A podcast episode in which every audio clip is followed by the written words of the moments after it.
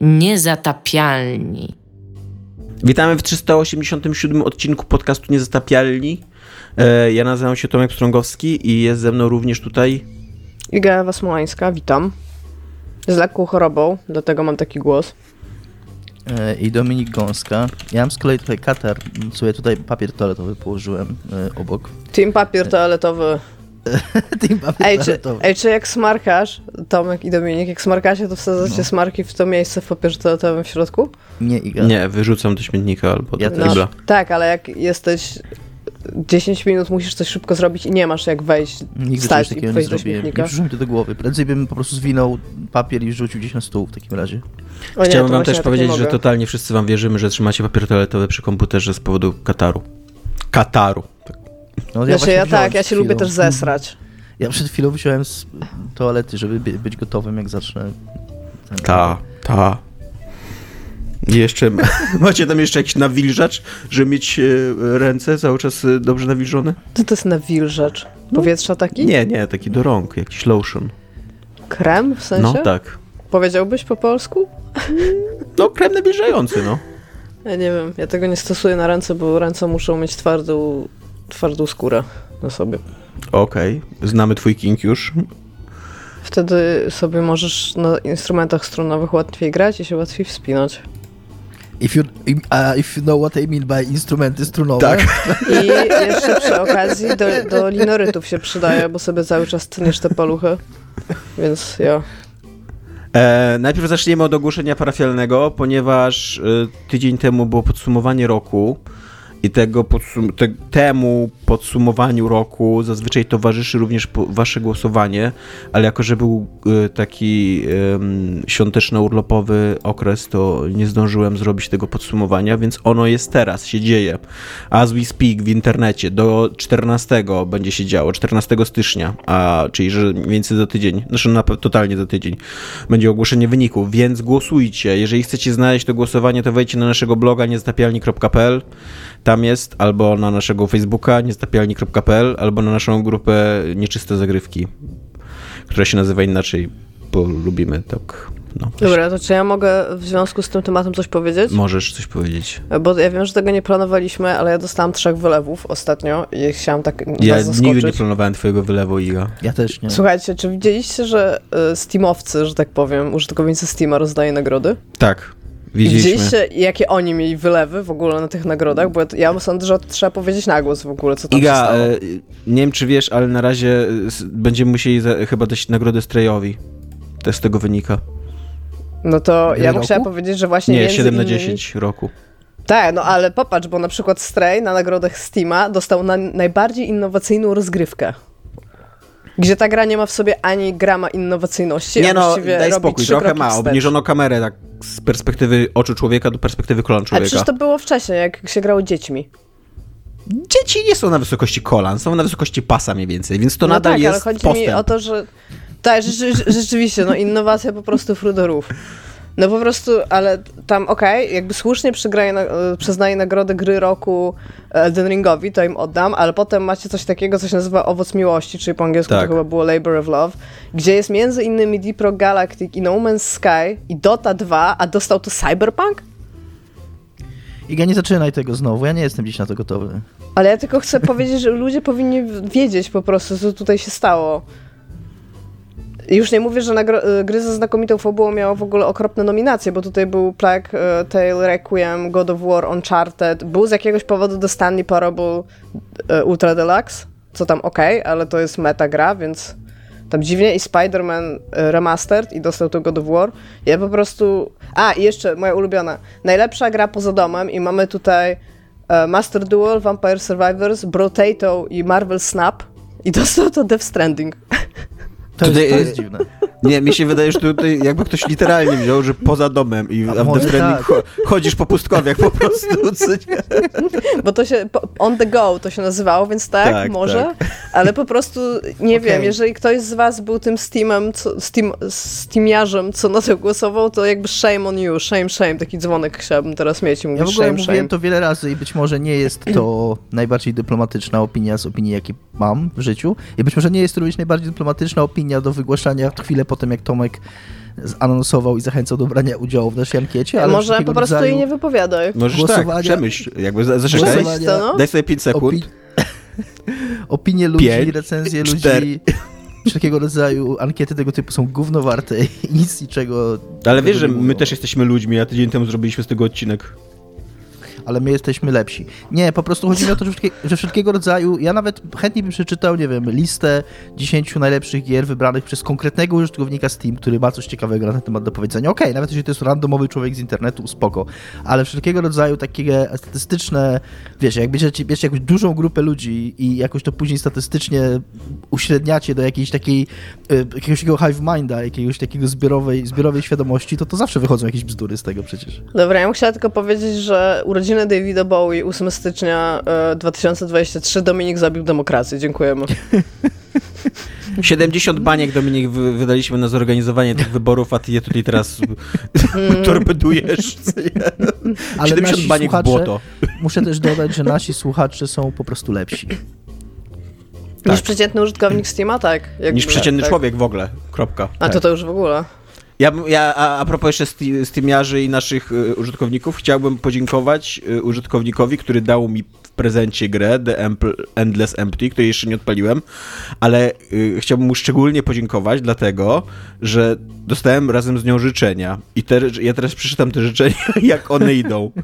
Jest teraz pierwsza 30 w Kolimie i kobieta na ślubie swojego ojca z kobietą, którą niespecjalnie lubi i wiedząc, że jej ojciec poprosi ją o taniec, schowa się w toalecie z podkurczonymi nogami, a kiedy w końcu umrze, zapyta się Lucyfera, czemu tu jestem. I to... y, Widziałam te życzenia. Ja to dostałem. Muszę z tym żyć. I to jest all caps jeszcze. Tak, i to jest all caps. I, I to jest jeszcze tak podzielone jakby, bo na początku wpisujesz y, imię obdarowywanego, więc imię obdarowywanego jest, jest teraz pierwsze 30 w Kolimie i kobieta.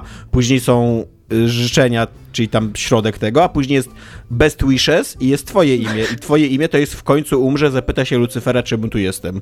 Ja mam czasami takie, takie wrażenie, jak scrolluję jakiegoś tam Reddita, czy jakieś komentarze gdzieś pod jakimiś artykułami w internecie, że niektóre z tych komentarzy, niektóre z tych postów, na przykład na Reddicie, to ktoś testuje jakąś sztuczną inteligencję, którą po prostu zapuszcza, uczy jakimś, e, jakimś zbiorem, nie wiem, innych postów i próbuje, i prób, i wiesz, i, i wpuszczają i, i sprawdza, na ile ludzie się będą łapać na to, czy to jest I prawdziwe co, posty. myślisz, że to jakaś sztuczna inteligencja mi dała, prawda? Trochę takie, to, ten tekst trochę Man. tak brzmi, neuromancer albo Wintermut? Ale to by było super, jakby te AI, co generują rzeczy, teraz rozdawały ci losowe prezenty. W ogóle, nie nawet w ogóle, co to jest Kolima. Kolima to jest stan w Meksyku, którego stolicą jest miasto Kolima.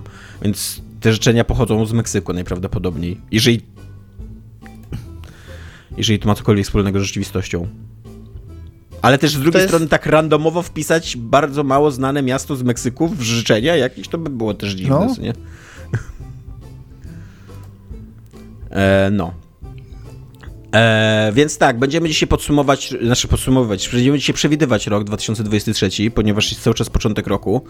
E, będzie cała seria y, pytań do nas y, i, i, i, i będziemy próbować odpowiadać, więc za kilka lat będziecie mogli posłuchać tego odcinka i się nieźle ubawić z tego, jak bardzo się mylimy we wszystkich y, kategoriach i we wszystkich tematach i jak bardzo jesteśmy w błędzie i jak świat poleciał w zupełnie innym kierunku.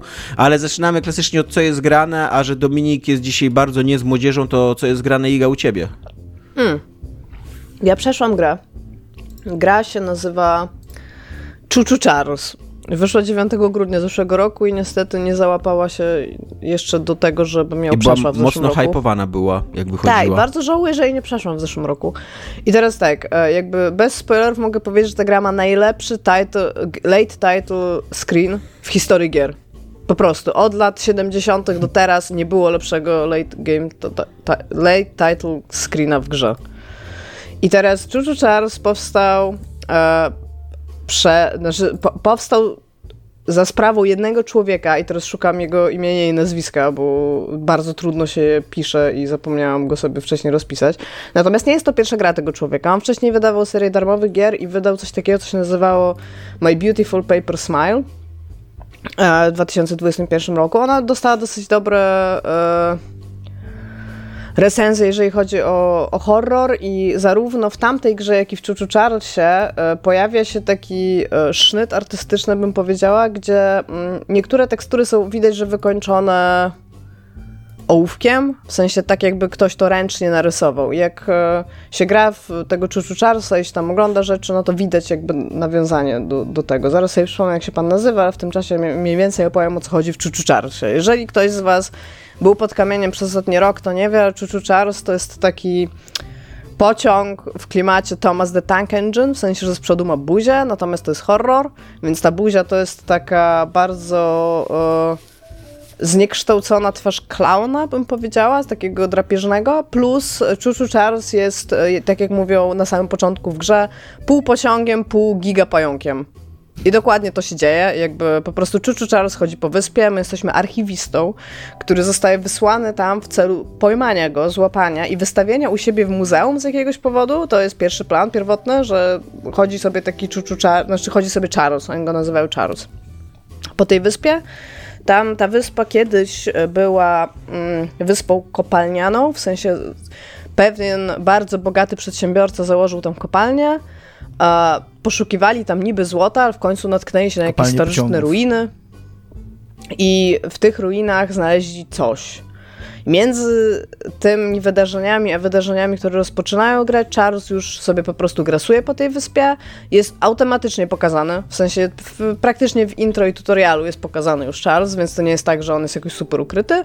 E, natomiast on wydaje, bo to jest e, gra gatunku FPP Survival Horror, natomiast strzelać można tylko, jeżeli jest się na swoim własnym pociągu, bo się jeździ swoim własnym pociągiem po tej wyspie, e, ale trzeba bardzo dużo dylać też pieszo. Natomiast kiedy dylamy pieszo, to gra jest oparta, bym powiedziała, tutaj w ogromnym cudzysłowie na stealthie, gdzie musimy unikać takich ludzi, którzy współpracują z tym przedsiębiorcą. No właśnie, bo on ma jakby. też swoich minionów, tak? Ten Chuchu Charles.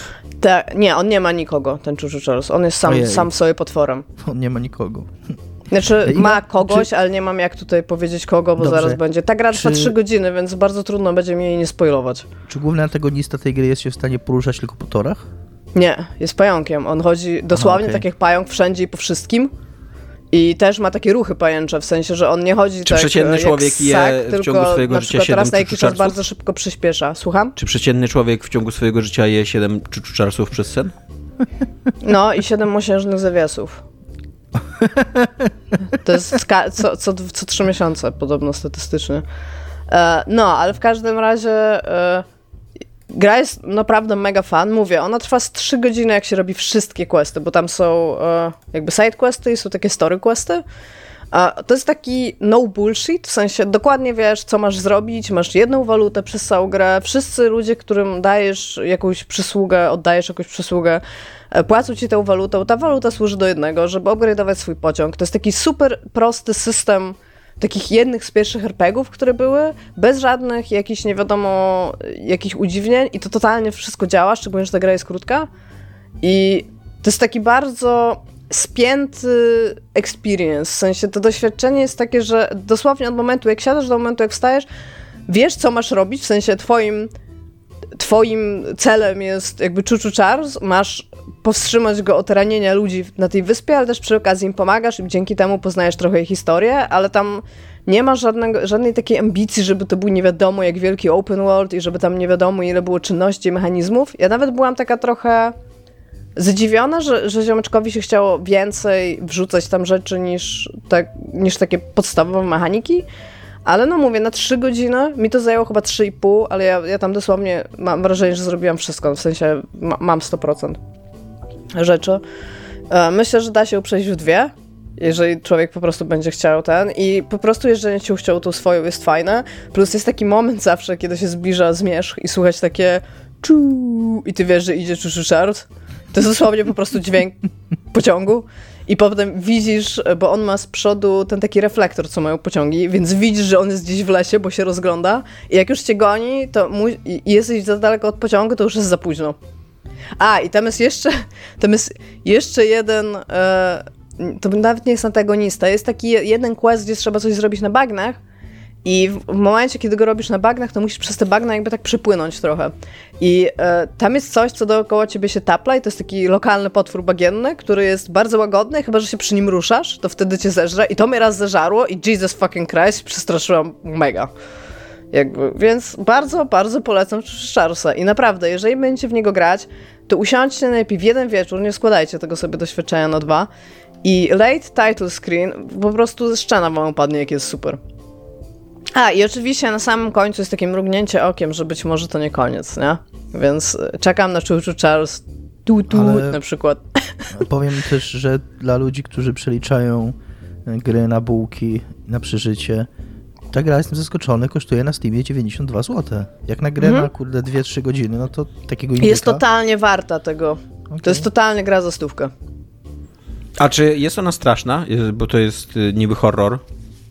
Czy, czy ten czuczuczarz jest raczej śmieszny niż straszny? Jest, y, ma takie momenty właśnie, gdzie jesteś tam na przykład w lesie i ty już słyszysz, że on będzie szedł i jakby to nie jest przyjemne, jak on cię łapie. A, jeszcze jest napis zamiast tam you died albo coś takiego, to jest derailed.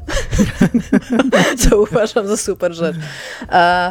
Więc jakby ma, ma momenty. Ona jest taka bardziej, powiedziałabym, trzymająca w napięciu tego, gdzie on jest i kiedy on przyjdzie, ale tak naprawdę jakby to jest taka to jest taki naprawdę bardzo, jakby to powiedzieć, podstawowy RPG, jeżeli chodzi o questy, czyli pójdź, pogadaj z kimś, załatw coś, wróć do niego, dostaniesz skrapsy, bo tam właśnie w Lotusu skrapsy. E, a, tak swoją drogą, ta gra ma e, język polski tłumaczenia, natomiast nie sprawdziłam go, nie mam zielonego pojęcia, ale mam nadzieję, że typ się nazywa tam Tut Tut Karol, po prostu. E, I naprawdę. Ciuch, jakby, ciuch, Karol, chyba bardziej polsku. Albo ciuch, ciuch, ale, ale jak, jak robią te. U nas mówią ciuch, ciuch? Nie. Tak, ciuch, ciuch, tak. A niektórzy mówią ciuch jeszcze, co jest dziwne dla mnie. Ale ja tut, tut, to nie słyszałam tego. Znaczy tut, tut, to mi się kojarzy to takie... Tak, ale Bo to masz jest... takie, jak one jeżdżą, jak Tuwim pisał, jak jeździ lokomotywa. Tak to, to tak to, to tak to, to tak, tak, tak o, no. powinno być. Tak to, to Karol. tak powinno się nazywać po polsku. No, ale to czu, czu A, też jest więc... od tego przecież. Aha, no tak. To, no nie wiem. Nie, no, no to jest czu, czu. Właśnie tam okay. jak lokomotywa no to właśnie robi, ciuch, ciuch, nie? No ale robi ciuch, ciuch? No, właśnie nie, no właśnie ciuch, ciuch to jest chyba określenie tego, jak ona się ruszy. Trudno im powiedzieć, Dominik, jakby nie jestem ekspertem onomatopei pociągów, jak się okazuje. Ja też, Natomiast ja też odpowiadając na pytanie Tomka, y, ona nie jest jakoś tak... Staram się do czegoś porównać, co jest straszne. No nie jest to horror japoński, jak jesteś w kinie na przykład, nie? To totalnie nie jest coś takiego. Ona jest taka jest bardziej to... w klimacie, nie wiem, Resident Evil 7 może, taka nie, no może nie. Ale Resident Evil 7 było dość straszne na początku. No właśnie nie, nie tak. było za bardzo. No właśnie, widzisz, Iga, ty masz w ogóle skrzywioną perspektywę tak. na horrory, bo ty nie znasz strachu. Nie no, ja znam strach, po to gram w horrory, tylko dlatego ja się chcę bać, Błagam bać. I jakby Resident Evil 7 nie był aż tak strasznym horrorem. No ale też chyba się... Chodzi mi o to, że to jest taki akcyjniak. Jak ze wszystkim tak? w, sensie... życiu, Iga, nie, nie, ten, nie hipsteryzuję, jak ze wszystkim w życiu i wiesz o tym przecież, że tolerancja się zwiększa z czasem i po prostu grasz w to dużo, więc się przyzwyczaiłaś i rzeczy dla nas straszne są dla ciebie mniej straszne. To nie jest jakiś tam, jakaś fizyka jądrowa. No. Tak, ale to nie to znaczy, ciekawe, że nie znam że... strachu, tak? Bo po, po co bym miała grać w horrory, jeżeli nie chciałabym No Tomek się oczywiście hiperbolizował Iga, jakby zdajemy sobie z tego sprawę chyba wszyscy. No, jakby fenomenologicznie zakładam, że po prostu powiedział coś i chciał coś powiedzieć, a nie chciał mnie obrazić, e, więc jakby odniosłam się do tego i nie rozumiem, Iga, tak nie, zna, nie zna strachu i nie zna sarkazmu. Tak. Nie, jestem, jestem bardzo autystyczna. Jestem na spektrum. No, więc ja ogólnie bardzo polecam Charlesa. Jeżeli stówka to jest dla was w tym momencie za dużo, to ja sądzę, że on bardzo szybko będzie na promocjach, bo ma super dobre recenzje, więc na pewno będą chcieli, żeby on się dalej sprzedawał, a gry indie, bo to jest taka AA, bym powiedziała. Może nie AA, to jest takie triple I. Double I plus. Wow. nie wiem jak A to, to jest taka gradacja, że jakby 3i i potem po 3i jest 2a? No raczej tak, tak, tak, ja bym tak, tak powiedział. Tak, tak bym powiedziała, no. A, więc, więc mówię, on na, na, na, bank będzie zaraz przeceniony, więc jakby weźcie sobie go, dodajcie do wishlisty, pokażcie trochę miłości i naprawdę like, nie spodziewałam się, nie spodziewałam się w ogóle, że to taka, tego typu będzie gra, a i tak i tak jest super. Więc... Jak tak patrzę, oglądam na screeny i mi trailer leci, bo mam otwartą kartę na, na Steamie, to tak to graficznie wygląda dość na współczesną grę, więc nie wiem, czy mój PC sobie by z nią poradził, ale może. Ty podjął na przykład super, super e, te... Mm, jak się mówi, e, decyzje, w których e, voice acting jest super, ale nikt nie rusza, nie ma żadnego lip-syncu, po prostu kiedy ludzie do ciebie mówią, mają zamknięte usta, jakby to jest luz. ale mają naprawdę dobry voice-over, w sensie naprawdę fajnych aktorów typ tam ogarnął. Wygląda jest to do... ciekawie. Tak, jest, jest w ogóle naprawdę zaskakująco spoko, bo wszystko... Ja ostatnio mam taki... Mm, ja mam potrzebę, żeby gra wykorzystywała mechaniki, które w sobie ma, w taki sposób jakby dość, w cudzysłowie, kompletny, a mam dość już takich gier, Tomek teraz gra w tego nowego God of War'a. Ja mam, ja po prostu, ja chcę kogoś uderzyć, jak ja patrzę, jaką w to gra, po prostu, dla, bo ta gra jest taka arcypoprawna. God of War, magazyn, w sensie ten Ragnarok. Ona nie robi... Time y, napisał o grze Chuchu Charles, jest taki cytat wyróżniony na jej stronie, na karcie Steamowej, Chuchu, Chuchu Charles. Chuchu Charles is a very bad train, but you have a, but you have a machine gun. Good luck. To jest jakby... Wszystko, okay. co musicie wiedzieć o tej grze najwyraźniej. Iga, chcesz skończyć swoją myśl, którą ci Dominik Już właśnie totalnie nie chcę, mi się już trzy razy próbowałam ją powiedzieć. No, że Godowor jest poprawną grą, no ile razy o tym Godoworze mówiliśmy. No, nie, no chciałam więcej powiedzieć, Jest to no, prawda, ja mam tak wrażenie, mówię, że Tomek jakby... gra w tego Godoworu już trzy lata, nie? Tak, ja On zaczął w niego grać, ale potem PlayStation 5 poszło do reklamacji. A, no tak, chciałam tutaj rację, powiedzieć tak. coś zupełnie innego, ale mówię, no jakby wasza kolej już nie chcę. Ja, nic, ja nie, nie przerwałem, dlaczego ty na mnie... Ale już mi się dlaczego, nie chce ale dlaczego ty mnie hejtujesz? Dobra, let's continue ja, on. Dostaję, no, ja tu dostaję za nic, za darmo, ty? Dominik. Przepraszam, Iga. Wszystko no, twoje, ja całą winę, którą ja dostałem, przerzucam na ciebie. Dobra, pierwsze pytanie. Ja nie wiem, co ja zrobiłem w ogóle. Nie musisz wiedzieć. Zachowałeś się skandalicznie. Ja w tym czasie okay. wygooglam, jak się ten pan nazywa, bo on się trudno nazywa. E, na jaką grę najbardziej czekacie? To jest e, proste pytanie. Dominik, zaczynasz, wybierasz jedną grę indie i jedną grę wysoką e... albo średnią budżetową, no bo tam... Ja sobie postawiłem poprzeczkę hejtu już wysoko, bo po tym jak, się, jak chamsko, chamski mężczyzna przerwałem Idze, bo coś śmiesznego przeczytałem i chciałem się tym podzielić i uciekła nam treść od niej, to już chyba bardziej mnie nie znienawidzicie, ale spróbuję. E, I wybrałem sobie jako grę wysokobudżetową Starfield, wysokobudżetową, e, czyli nową grę Bethesdy, która miała wyjść w tym roku, znaczy w zeszłym roku wyjdzie jednak w tym roku, jakoś, nie wiem, ma wyjść chyba w pierwszej połowie tego roku. Nie pamiętam teraz, czy mówili ostatnio o marcu. E, pewnie będą to jeszcze przekładać, gdyż to Bethesda. I, mm, i tak, i ja bardzo czekam na tę grę, bo ja generalnie zawsze lubiłem gry Bethesdy i wiele razy o tym mówiłem i trochę mam wrażenie, że Bethesda po wydaniu Fallouta 76, oni tak bardzo szybko przeszli drogę od y, studia, które wszyscy kochają i grają w Skyrima non-stop na wszystkich platformach i go modują i, w ogóle, wiecie, tam śluby biorą w tym Skyrimie i tak dalej. Tak naprawdę na przestrzeni jednego Fallouta 76, bo, bo tam Fallouta 3, Fallouta 4 my hejtujemy głównie w postaci Igi, ja tam w czwórkę za mało grałem, znaczy grałem z 50 godzin, ale nie mam jakiejś tam opinii o tej grze wyrobionej. Ale tak naprawdę to Fallout 76 zniszczył Bethesda i trochę mam wrażenie, że ludzie nie doceniają Bethesdy i trochę mam wrażenie, że ludzie tego Starfielda trochę tak lekceważą, bo spodziewają się, że to będzie kolejna słaba gra od Bethesdy, jakby wiecie, jakby była już jakaś historia słabych gier od Bethesdy, gdzie mówię, gdzie moim zdaniem to tak naprawdę wszystko się wydarzyło na przestrzeni jednej gry. Fallout I też 76. wydaje mi się, że Fallout 76 e, przeszedł taką redemption story, co nie? Że dzisiaj gra w niego dużo ludzi, jest grywalny, jest chyba fajny w miarę. E, więc coś tam chyba jakoś się nim tak. opiekują, o tak, co nie? Nie powiem, nie, nie, nie powiem, czy to jest dzisiaj... Labor of love. No, Let's go. Właśnie chciałem powiedzieć, people. że nie powiem, go. czy zasłużył na nagrodę, ale, e, ale no chyba nie jest już takim śmietnikiem, jak był w momencie wyjścia. O tak, o. Tak, ja trochę grałem w Fallouta 76, tak czasami mam raz na jakiś czas takie odpały, żeby w niego pograć i wydaje mi się, że to, co oni z niego zrobili, tak e, powierzchownie wydaje przynajmniej, to po prostu zrobili z niego kolejnego singleplayerowego Fallouta. On ma normalne questy, normalnie gadasz z ludźmi i chodzisz i tam ma jakąś fabułkę, nie? E, I e, no jestem bardzo ciekaw tego Starfielda. Jestem po pierwsze ciekaw tego Starfielda, bo, bo to jest fajny setting, bo bardzo chętnie zagram w taką grę sci-fi zrobioną, powiedzmy w cudzysłowie, bardziej na serio, w takiego nasapanka, jak to powiedział Todd Howard, czy ktoś tam od nich. E, a po drugie, oni umieją budować światy i umieją budować w miarę wiarygodne lokacje i naprawdę jakby jedyna ich gra inna niż fantazy, inna niż Elder Scrollsy, to dotychczas był Fallout, który jednak bazował na zupełnie, znaczy na, na, na czyjejś marce, to nie było, więc jakby zabrali coś i jakoś tam zaadaptowali lepiej lub gorzej, zapewne gorzej. E, I dla, dla fanów przynajmniej tej serii.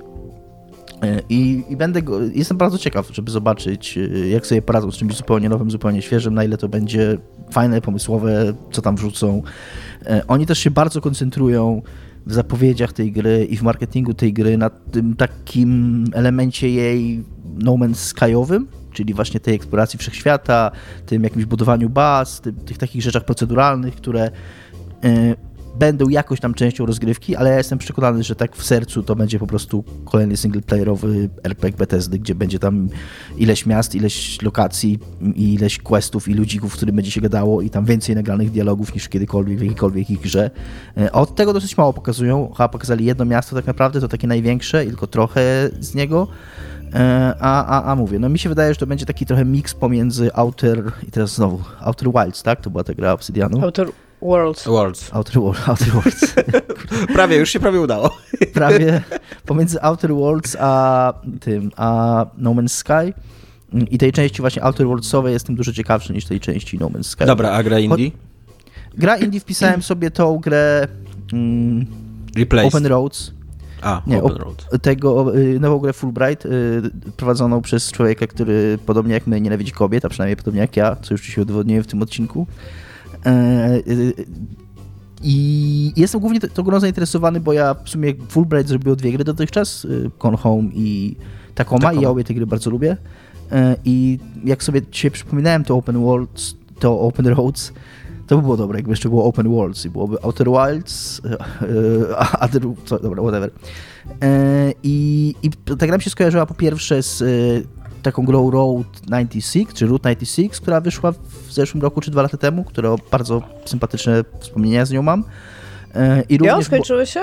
Ja doszłam do trzech tak. czwartych i po prostu tak straciłam zainteresowanie tym wątkiem politycznym, który tam ma miejsce. To ona jest taka trochę grubymi nićmi szyta, znaczy w sensie taka, no. wiecie, taka bardzo dydaktyczna jest ta gra, taka, że, jeżeli chodzi o przesłanie Jak książki polityczne. o narkotykach dla młodzieży właśnie, tak, tak, tak, mi się trochę, tak mi się w nią trochę grało. Ona jest, tak, no. ale wiesz co, ale te historyjki, bo mniej ten główny wątek, ten taki główny wątek fabularny i ten cały taki dystopijna rzeczywistość, w której wygrywa Trump w cudzysłowie, jest, jest może mniej interesująca, ale te małe historyjki tych szczególnych ludzi, których spotykasz po drodze i tam jest taki bardzo fajny motyw w tej grze, że poznajesz te historie niechronologicznie, czyli po prostu masz, ona jest tak w cudzysłowie, oni to nazywają proceduralnie generowaną fabułą, to tak naprawdę sprawdza się do tego, że masz ileś takich krótkich winietek, czy jak to, nie wiem, takich krótkich y, no, takich epizodów fabularnych powiązanych z różnymi postaciami i jeżdżąc tym autostopem po kraju, te epizody przeżywasz w losowej kolejności, co ci się całościowo składa w jakąś tam inną historię, chociaż tak naprawdę one nie są w żadnym sensie proceduralnie generowane, bo one są wszystkie wyreżyserowane i jakby idą według konkretnego scenariusza, tylko ich kolejność się zmienia w ramach grania. E, w sensie każdy, kto gra, ma inną, inną kolejność. I te takie przygody, ja kiedyś jeździłem, mówiłem o tym wiele razy, jeździłem kiedyś autostopem e, i te takie właśnie urywki życia, które poznajesz, które to są trochę bez sensu, a później ci się składają w jakąś całość, to jakoś bardzo do mnie trafiało. I jeszcze była taka gra Virginia, taka, taki walking simulator, który też mi się tak trochę i stylem graficznym i ogólnie klimatem z tym Open Road skojarzył. Taki trochę... Ja mam bardzo dużą słabość do właśnie takiego takiego... Ferty Flights of Love jeszcze było. To jest Ferty Flights of Love też było trochę taką grą. Takiego właśnie, chociaż mniej o podróżowaniu może. Ja bardziej mam tak właśnie takie, takie, takie uczucie takiego... Mm, takiego, takiego odrealnienia, takiego trochę realizmu magicznego, bycia jakoś tak pomiędzy przestrzeniami, gdzie jesteś w jakiejś podróży, w jakimś miejscu, które jest dla ciebie obce, a jednocześnie tam spotykasz jakichś ludzi, poznajesz jakieś historie, z którymi się na jakiś na Przestrzeni liminalnych. Iga tak mówi lubić, tak, tak. Wyleciało mi to z głowy, dziękuję. Tak, właśnie o czymś takim, e, coś takiego bym, bym chciałem powiedzieć. I, i, I to Open Road też mi się jakoś z tym kojarzy i, i no i poza tym po, jestem gotów na nową grę Fulbright. Iga. Ja wygooglałam w międzyczasie, pan się nazywa, który zrobił Czuszuczarsa, Gavin Eisenbeisz, chyba się to czyta, Eisenbeisz, e, i on, co szybko jeszcze doczytałam, zrobił to na pod, zainspirowane książką napisaną dla dzieci, znaczy książką dla dzieci napisaną przez Stephena Kinga w Dark Tower series, która się nazywała Charlie the Chuchu. Więc tylko tyle. Ja sobie wypisałam, bo tam miała być. E, jedna gra, indie i jedna wysokobudżetowa. Właśnie średnio, Albo średnio. wysokobudżetowa. Tak. A, znaczy, po pierwsze, to w ogóle jedyna gra, na jaką czekam, to jest DLC do Elden Ringa, ale to wypada jakby. E, więc napisałam sobie, że minęło 5 lat od czasu, jak wyszło Return of the Obra Dinn, więc czekam w tym roku na nową grę Lucasa Pope'a, bo Jezu, to patrząc już na 5 lat Papers, minęło? Please, tak, Papers, Please 2013, 2018 e, jest Return of the Obra Dinn, więc 2023 powinna być nowa gra, więc czekam na to. E, I wypisałam sobie ja- ja Kerbal bym się- Space Pro Program Ja przez- 2. Już, już zaraz ci oddam głos, tylko Mhm. jak chwilkę jak powiedziałaś, że od 2018 minęło 5 lat, to miałem taką instrukcję, jak to nie mogło minąć 5 lat, od 2018 jakieś 3 lata minęły dopiero, więc... No, minęło 5 lat od 2018, też się zdziwiłam. Tak samo myślałam, że Obradin powstawał, znaczy on pewnie powstawał, powstawał te mm, 6 lat, bo tam 2012 tam te Papers, Please się pierwszy raz ukazywały jakieś. Ale w każdym razie, tak, czekam na nową grę Lucasa Popesa i napisałam sobie jakby, bo nie wiedziałam czy średnio, czy wysokobudżetowa, więc średnio budżetowa to jest dla mnie Kerbal Space Program 2, a wysokobudżetowa to jest Stalker 2, natomiast on jest zapowiedziany na grudzień tego roku. Ja nie wierzę, że on wyjdzie w grudniu tego roku, myślę, że wyjdzie w przyszłym roku po prostu. Więc go sobie tak troszeczkę rzutem na taśmę. Dlatego, że ja w Stalkera 1 grałam bardzo dawno temu. Ja nigdy nie skończyłam tej gry, bo ja- grałam w nią już wtedy, jak ona była stara i w nią się trudno gra. Ja nie wiem, czy wygraliście wtedy, jak ona wychodziła, czy staraliście Grałem, się tak. później. Grałem Ona- jak ona wyszła. Ja No w ogóle nie grałem jak- w Stalkera. Jak po jakimś czasie do niej siadasz, to to jest naprawdę bardzo toporna gra do grania w nią. Ej, I, I bardzo czekam na tą dwójkę, bo ona wygląda super fan na, na tym, co chcą zrobić, w sensie to, to, co pokazują, nie? To wygląda po prostu fan. A Kerbal Space Program 2, no bo come on, Kerbal Space Program to jest super gra i bardzo chcę zobaczyć dwójkę po prostu, no. Chcę zobaczyć, jak to rozszerzą. A wyszły screeny ostatnio, 11 screenów i wygląda fenomenalnie, więc zobaczymy. Ja mam dla ciebie, Iga, pytanie, y, na które ty jako ekspertka od y, postapokalipsy i Czarnobyla może mi odpowiesz. Kiedy i na jakich warunkach doszło do połączenia narracji Stalkera z narracją Czarnobyla? Bo przecież Piknik na skraju Narracja drogi Stalkera nie ma nic wspólnego z skraju Czarnobylem, drogi, tak. nie? No właśnie. No bo tam i tu jest tak zwana zona. Ta I tylko na podstawie nazwy poro- po prostu? Po, wydaje mi się, że głównie tak, ale powiem ci o co chodzi. E, bo tak, ta, tak zwana zona, która jest po prostu jakąś e, obszarem po rosyjsku, Mhm. więc to nie jest nie wiadomo jak wyszukana nazwa. E, w momencie, kiedy zamknęli tą przestrzeń dookoła Prypiaci i Czarnobyla e, i ludzie tam nie mogli wchodzić, a tam się działy dziwne rzeczy, bo tam wiesz, tam drzewa inaczej rosły, tam dochodziło do jakichś mutacji, to mi się wydaje, że przez to skojarzenie. Że jest zamknięta zona, gdzie nie można Ale to wchodzić. Stalker y, jako gra pierwsza to zrobiła, to połączyła, czy wcześniej już były jakieś... Wydaje takie- mi się, że to już było w kulturze połączone, wiesz, bo piknik na skraju drogi no, to, była, to była głośna jakby rzecz, która tam wychodziła. No i wiadomo, że wszyscy się interesowali tym, co się dzieje przy Czarnobylu, szczególnie w Europie, ale też w Stanach Zjednoczonych. Przecież to było też dla nich bardzo ważne, że jakiś tutaj kryzys atomu rosyjskiego tam powstał. I wydaje mi się, że po prostu e, połączyli to przez ten taki e, niewiadomy, taki właśnie strach przed tym, że rząd coś ukrywa, wiesz, że tam był wielki płot, że tam ten płot na perymetrze e, żołnierze tam ogarniali, to, że to w ogóle miało wpływ na cały świat w jakiś tam sposób, no i to, że przecież e, ludzie, którzy wchodzili do zony, bo zawsze wchodzili do tej zony czarnobylskiej i prypeciowej, też nazywali się stalkerami, nie? To po prostu jest moim zdaniem łatwe połączenie. Bo Takie- y, dla naszych słuchaczy, jeżeli wy nie wiecie, to Piknik na skraju drogi w ogóle powstał 16 lat przed katastrofą w Czarnobylu. Mhm. I nawet ta ekranizacja słynna Tarkowskiego, ona powstała tam w 79 bodajże. Y, Fenomenalny film. Pauzujecie podcast, oglądacie ten film. y, więc to, no, to jest jeden z tam z najsłynniejszych filmów w historii kinematografii? Więc, Jest naprawdę fenomenalny. e, ale jest trudny. Jest, jest nudny, mało się dzieje. To jest taki klasyczny, ambitny film, że jest super, ale nic się w nim nie dzieje. Dużo, dużo rozmawiają, dużo chodzą i się patrzą Tak, rzeczy i tak. mało gestykulują. to. Eee, no właśnie, a katastrofa w Czarnobylu się wydarzyła dopiero w, w, w 1986. E, I co ciekawe, w pikniku na skraju drogi nie ma, nie ma nic w ogóle ani o żadnej nuklearnej katastrofie, ani nic tam kosmici po Nie, prostu nie, kosmici tak. I to, i- w ogóle nawet nie jesteśmy w momencie, kiedy ci kosmici są, tylko Tak. oni już dawno polecieli. Tak, no bo dokładnie jakby... Całe założenie takie jest. Całe założenie jest takie, No. że oni wylądowali i odlecieli i my ich odkrywamy Nikt- właśnie jak taki piknik na skraju drogi, jakby, że takie pozostałości po tym pikniku, teraz Pozostało- widzimy Tak, zonę. ale, ale jakby zona jest tam odgrodzona, dlatego że wchodząc Tak. w kontakt z wieloma z tymi z rzeczy, które tam są, e, dzieją się dziwne rzeczy. Między innymi jest tam czarci pudding i znikają kości. Jak się w niego wejdzie, to jest chyba mój ulubiony Tak, w ogóle tak. rzecz, anomalia, która tam się dzieje. No i Stalker właśnie na tym bardzo mocno bazował, a mi się wydaje, że przez to, jak ta książka była wciąż żywotna, nawet te prawie 20 lat po tym, kiedy wyszła i nastała zona w, dookoła Prypiaci, to, a ludzie tam wchodzili i rozkradali rzeczy przecież, no to to byli stalkerzy, tak? Więc ma to jakiś tam sens. To jest moja odpowiedź domniemana, to nie jest tak, że też zrobiłam jakiś... Jeżeli macie, research. słuchacze, jakiś lepszy research, to podzielcie się ze mną w komentarzu, bo mnie ostatnio ten temat autentycznie zainteresował. Tak sobie zdałem sprawę, że przecież te dwa mity, tematy, toposy popkulturowe totalnie były rozbieżne i ciekawe, kiedy się jakby zjechały i, i właśnie czy, tak, czy to wynika tylko z tego, że były legendy, że dookoła Czarnobyla się działy dziwne rzeczy i tak samo w tej zonie właśnie stalkerowej. Znaczy legendy, to było bardzo jasno i medialnie pokazywane w pewnym momencie. No nie, no ale tam nie działa się tam magia, co nie, tam umierały zwierzęta z napromieniowania. No właśnie nie, te zwierzęta bardzo często nie umierały, No tak, drzewa no. inaczej rosły. No, tak, rośliny w ogóle zupełnie no. inaczej Ale to, rosły. wiesz, to nie były na tyle dziwne rzeczy, żeby to była magia, Ale nie, nie? no, ale dobra, dobra, nie- Tomek, nie- ale ty, dobra, ty, ty źle patrzysz. Ty jesteś człowiekiem, który wie, co to jest katastrofa nuklearna. Ci ludzie w 86, ci likwidatorzy i tam, oni z, z, po, pojęcia nie mieli. No tak, ale To, że wiesz, oni mieli chorobę W popromienną, pikniku to, na skraju oni... drogi masz na przykład odwróconą grawitację, masz m, No dobra, mutanty, Tomek, ludzi, którzy się ludzie, z futrem rodzą dobra, i tak dalej. Tomek, ale ci ludzie wracali z roboty, z normalnej roboty, gdzie wzięli w- sobie w ogóle dwie tam szychy, tak?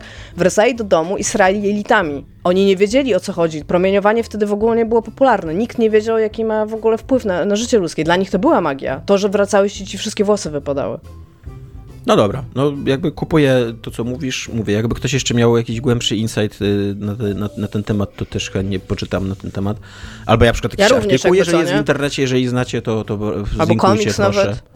Ja komiks też mogę poczytać na ten temat. E, tak, e, ja na koniec odpowiem zupełnie e, jak e, Basic White e, Mail, e, że ja najbardziej czekam na Hollow Knight Silk Song e, I Call of Duty.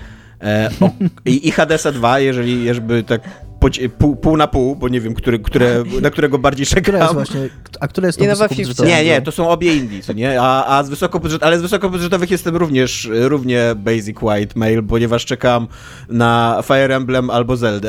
Zależy, które będzie lepsze. To nie jest Ale Basic White. Jakbyś cze- czekał na Call of FIFA, to byś kurde czekał na A swoją Basic drogą- White. Nie, no daj spokój, strategie być- turowe są totalnie basic white mail takie, wiesz. Ja Nie, są. jak jest, jak jest Basic White Beach, to powinno być Basic White Dick. Może masz jako- rację. jako- Basic White Dude chyba bardziej.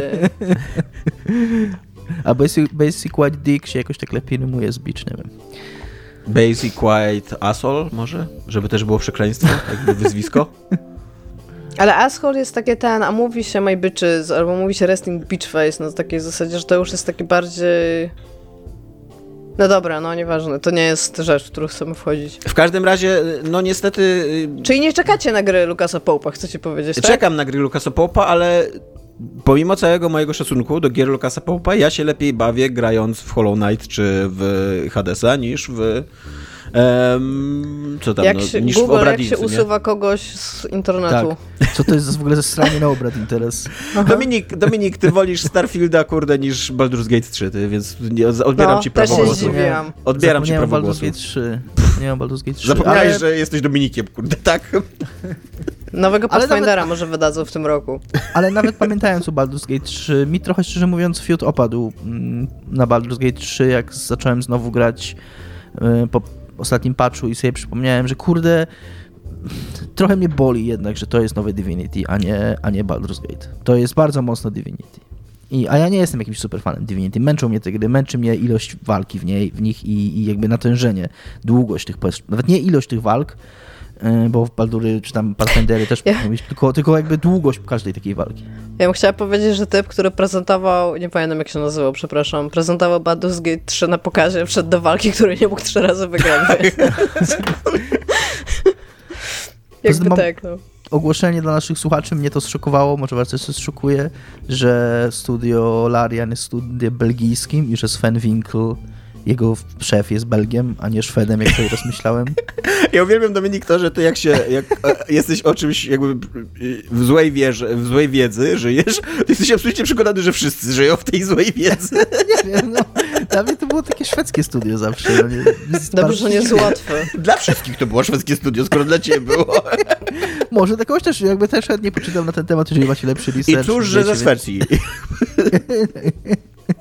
Dobra, teraz y, ciąg krótkich pytań i krótkich odpowiedzi. Czy w tym roku wyjdzie Hollow Knight Silksong? Moim zdaniem nie. Waszym zdaniem? Moim zdaniem tak. Moim zdaniem nie. Y, czy wyjdzie Dead Island 2 w końcu? Tak.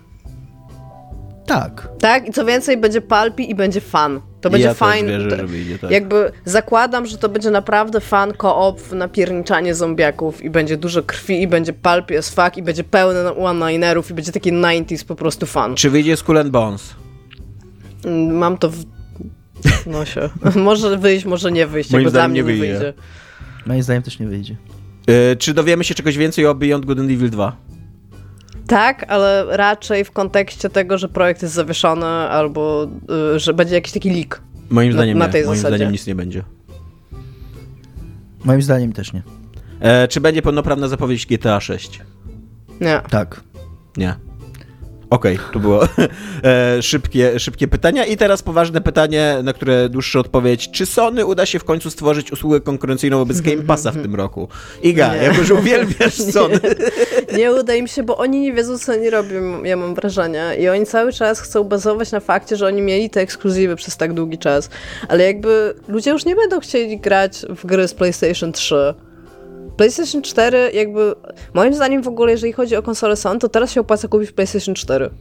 I co, jeżeli nie mieliście PlayStation 4, to sobie ograć teraz rzeczy z PlayStation 4. I, będzie, I to jest super wybór, moim zdaniem. No, Ten second hand market, jeżeli chodzi o giereczki na PlayStation, jest dużo w ogóle fajniejszy i lepszy niż PlayStation 5, który przy okazji jest wadliwa, jakby brzydkie. I tak swoją drogą wyszedł teraz ten mm, taki news. I sprzedało 40 milionów egzemplarzy.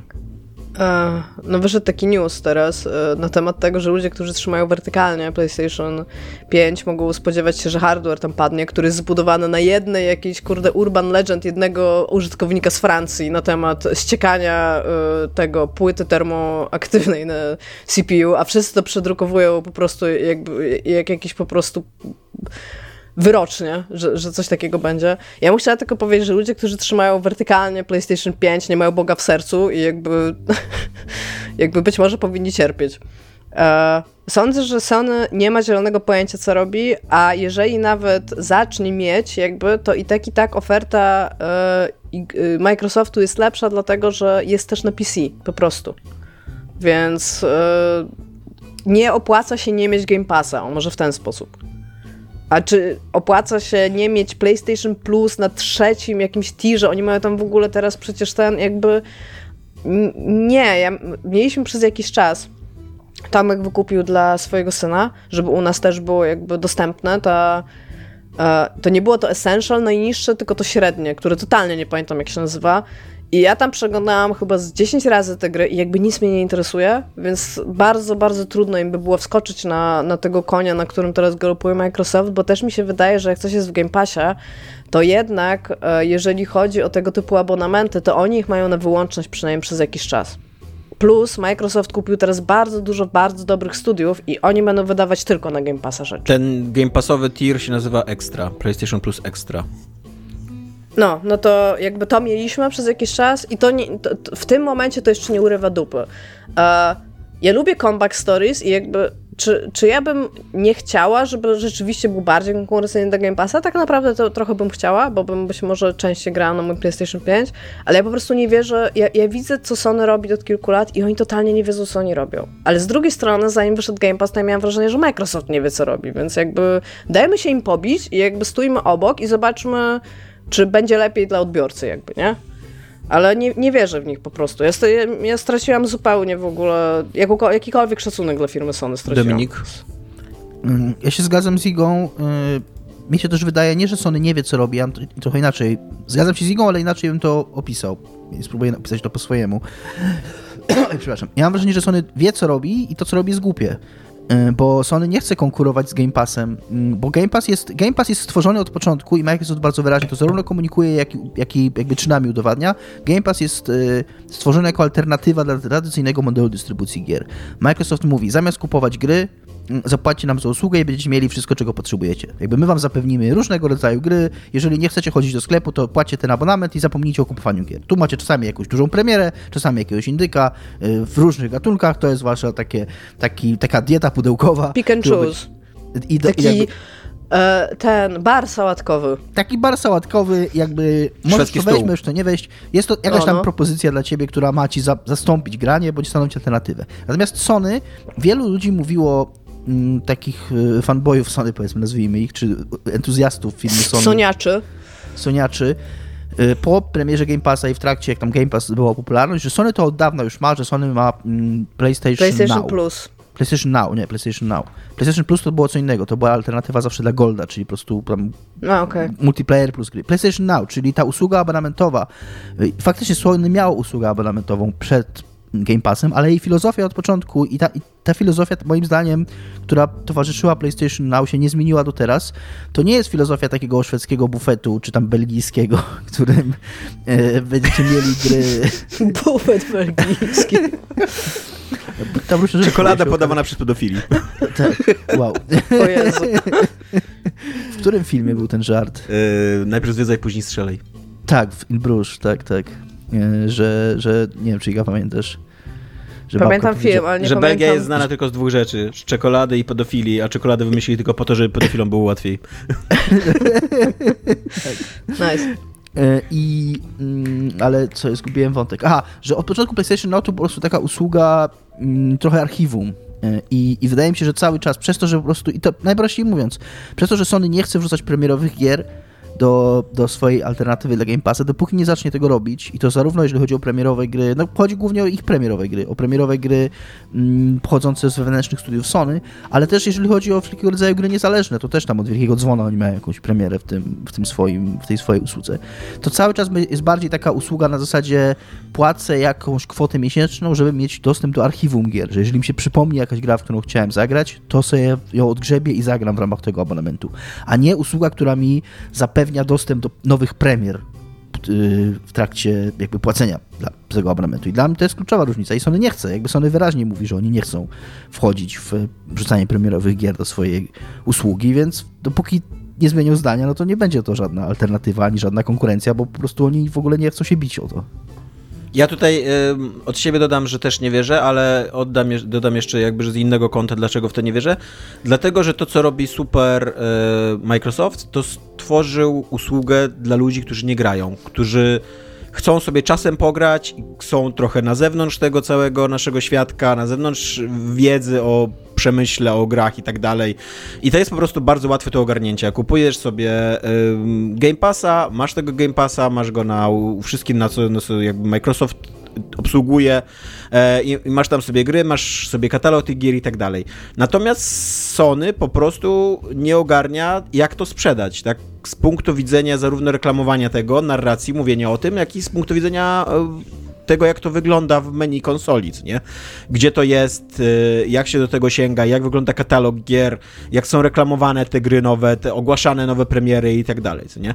E, I to być może nie, nie jest problemem dla ludzi takich jak my, ale znaczy akurat dla mnie jest, nie? Ale, ale rozumiem, że dla ludzi, którzy siedzą głęboko w menusach PlayStationowych i w życiu PlayStationowym i, i śledzą newsy PlayStationowe, to to może nie być problemem, ale dla ludzi takich, którzy właśnie nie grają, dla takich niedzielnych graczy, którzy chcą raz na jakiś czas odpalić sobie konsolę i mieć tam swoje gierki i sobie w nie pograć i, i co jakiś czas słyszeć dużego newsa, że o, to wyszło i tam to wyszło i tak dalej, to to jest po prostu nieatrakcyjne. Jakby to, to jest trudno dostępne, trudno obsługiwalne, trzeba tam włazić w te dziwne listy, szukać w co chcesz grać i, i, i, i tak dalej, co nie? I Game Pass jest dużo wygodniejszy, dużo bardziej ludzki i łaskawy pod tym względem i, i moim zdaniem to też jest coś, co czego po prostu Sony historycznie pokazuje, że nie potrafi robić. Jakby nie, te menusy są złe i, i ta komunikacja z ludźmi jest zła od nie, nie, od nie od momentu Game Passa, tylko tam od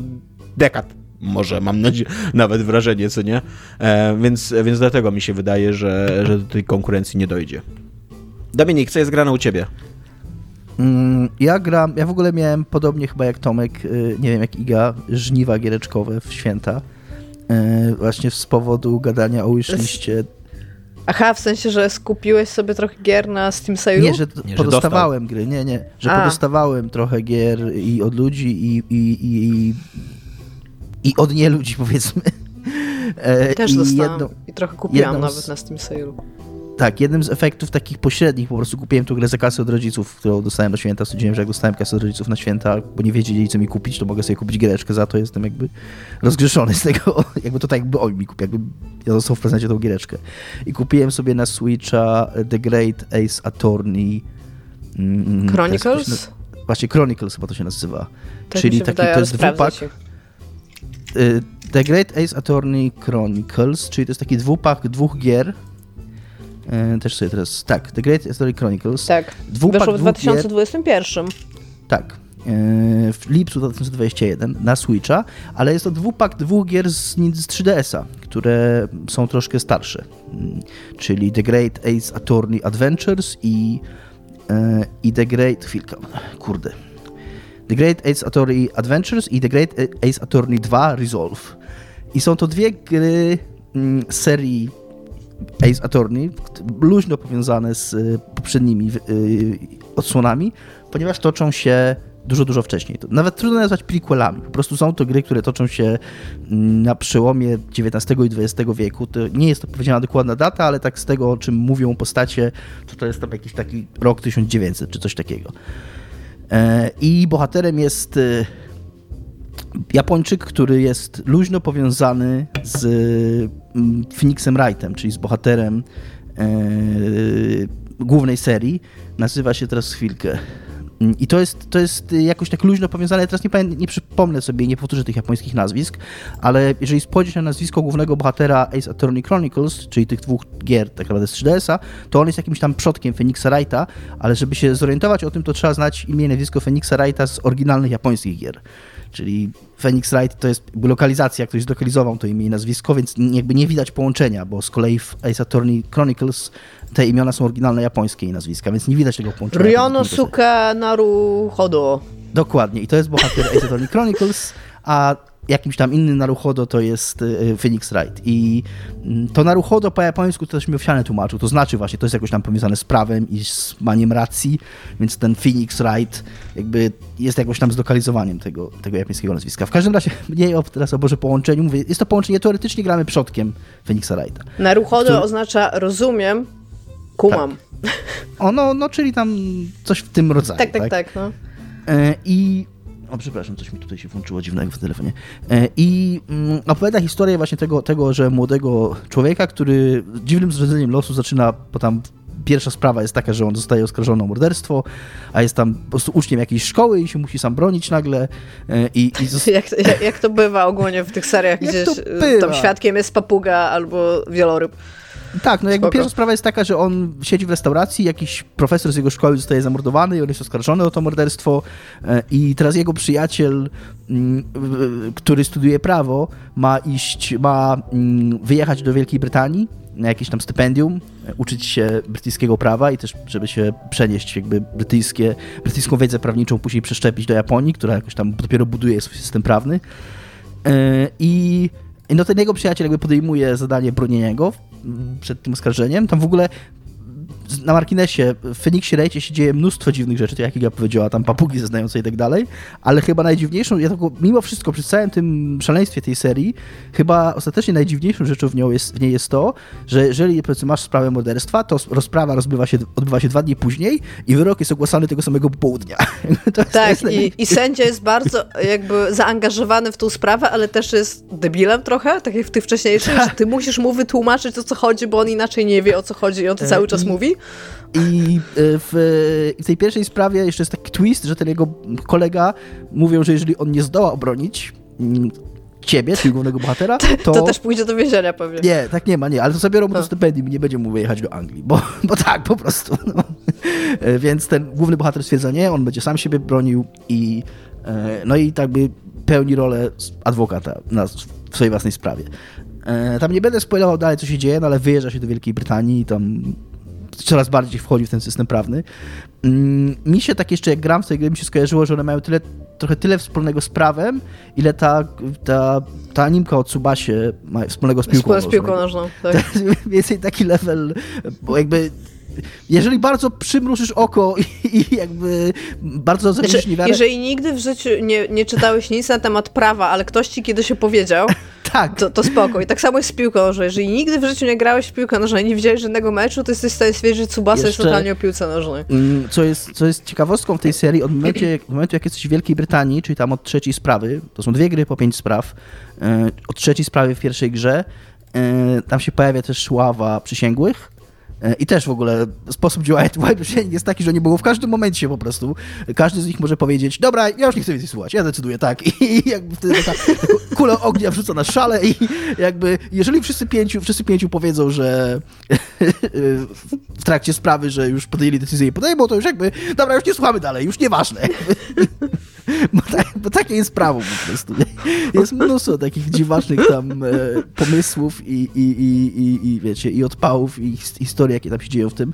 E, Sama gra to jest, tak jak wszystkie poprzednie części, to jest visual novel, więc tam się głównie naciska A i czyta teksty i od czasu do czasu trzeba rozwiązać, rozwiązać jakąś prostą zagadkę. E, Co jest bardzo fajne, to że ta seria, że ta, te części prowadzą wprowadzają postać Sherlocka Holmesa, a właściwie Herlocka Holmesa, bo tak się nazywa, Herlock Holmes, gdyż to jest Jak odkryłeś tą inspirację? E, Ona jest bardzo jasna. To jest, to jest bardzo wprost. To jest bardzo wprost e, Sherlock Holmes. Natomiast e, to, dlaczego to jest Sherlock Holmes, to jest dlatego, że to jest po prostu związane z prawami autorskimi. Po prostu nie, tam prawa, prawa do postaci Sherlocka Holmesa są jakoś tam skomplikowane i, i dlatego, tak to nazwa, tak, dlatego tak nazwali.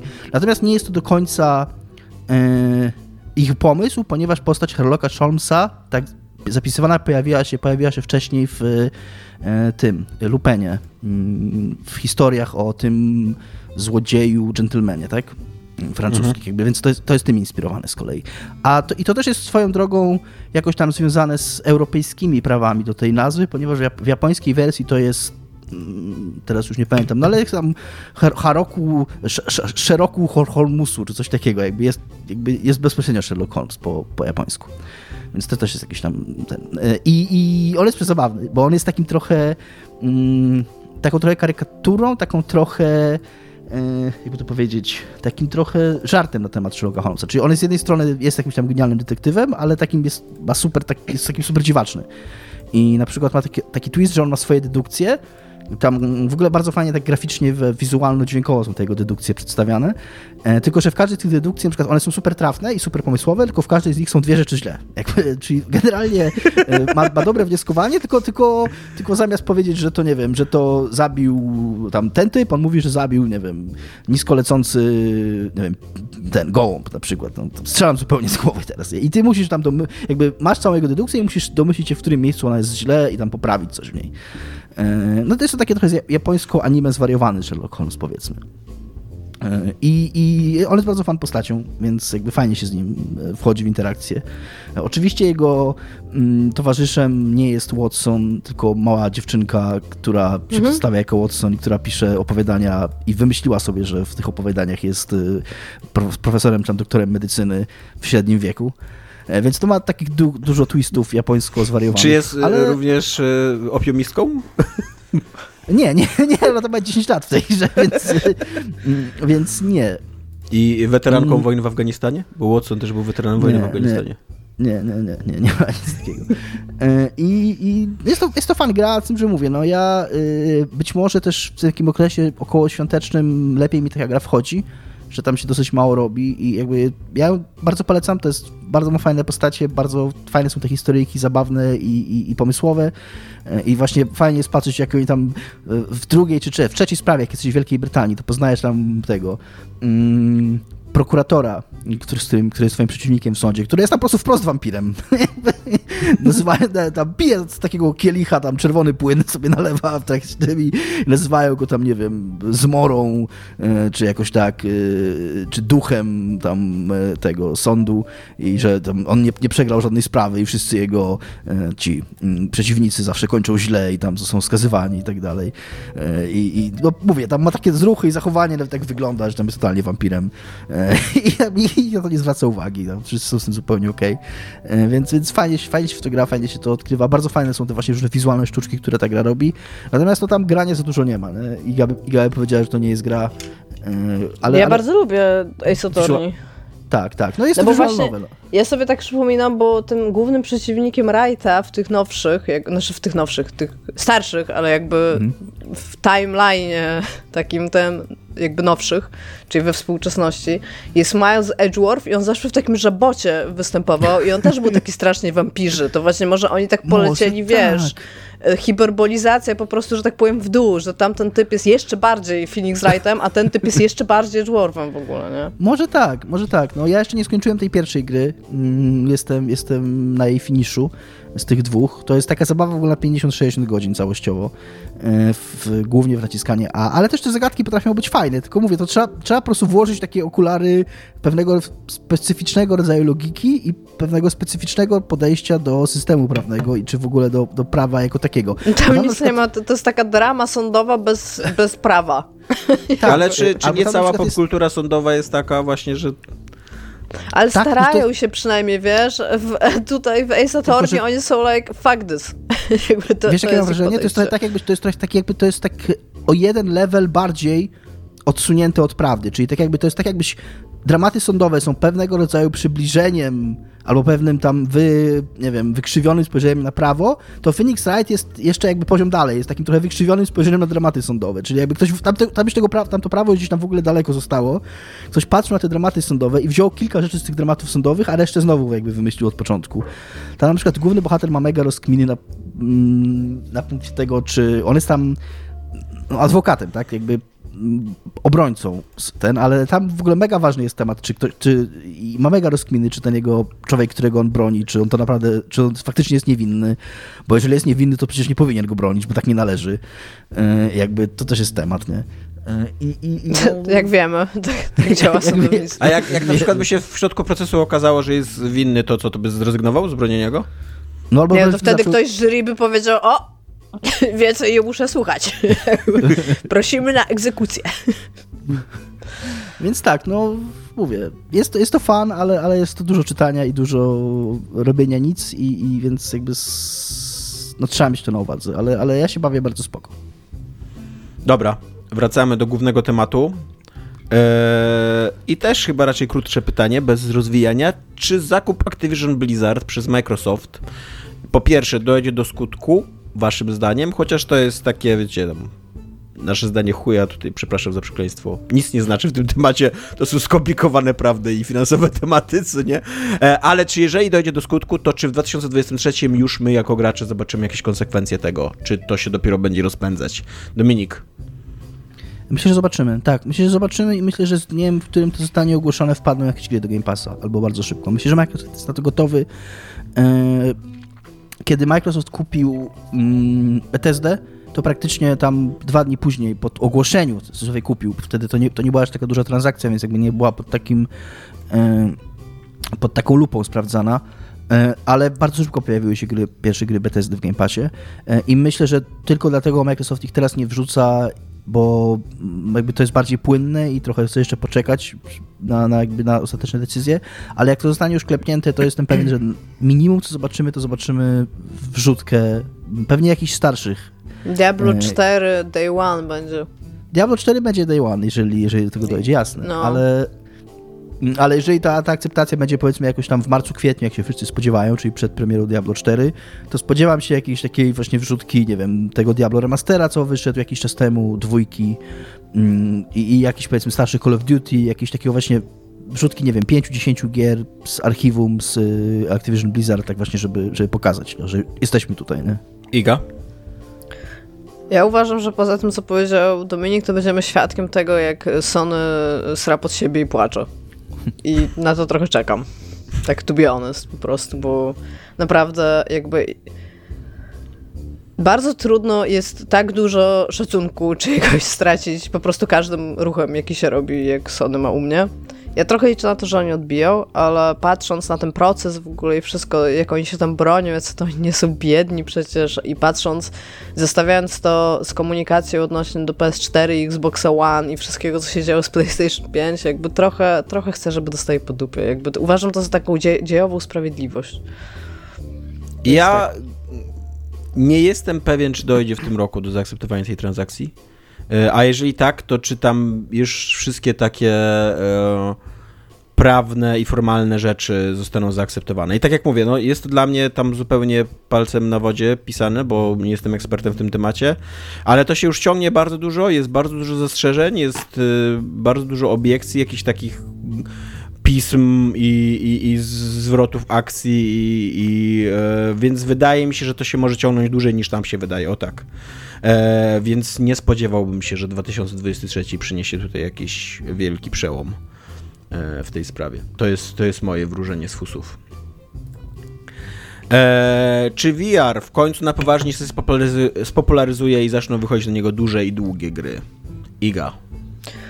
Ja napisałam sobie taką trochę dłuższą odpowiedź. E, wydaje Podajesz. mi się, że VR się w tym roku nie jest w stanie spopularyzować ze względu na to, że e, elektronika wciąż jest droga i części są wciąż drogie, więc po prostu headsety VR-owe wciąż będą drogie.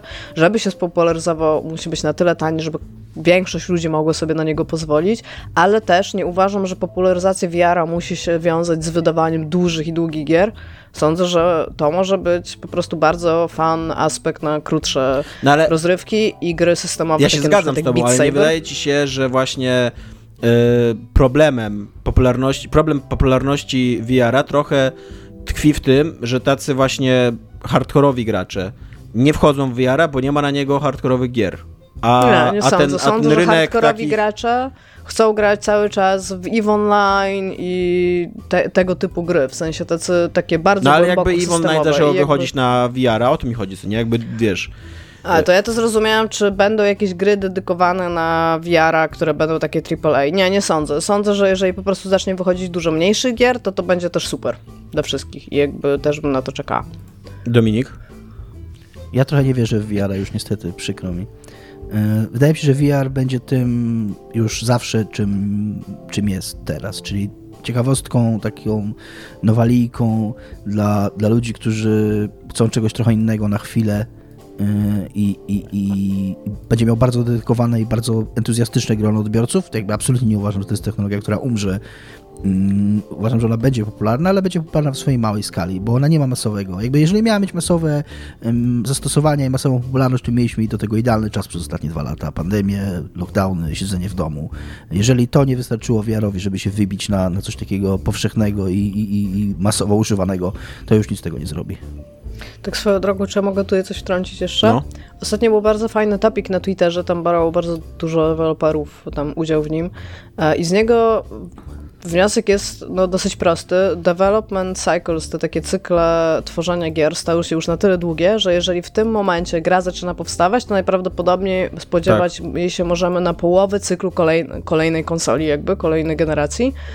A jeżeli to jest duże indie, to nawet na kolejną, kolejną generację, dopiero jeżeli te cykle generacyjne by były tak długie, jak są. I jakby to też pokazuje, że nie ma czego się spodziewać, jeżeli chodzi o duże produkcje na przykład na PlayStation 5. E, Xbox przez to, że ma Game Passa, no to to jest troszeczkę inaczej, tak? Ale jakby porzućcie wszelką nadzieję. No właśnie, ja tutaj też y, trochę straciłem wiarę y, w VR-a, e, ale... Wiara w VR-a ją.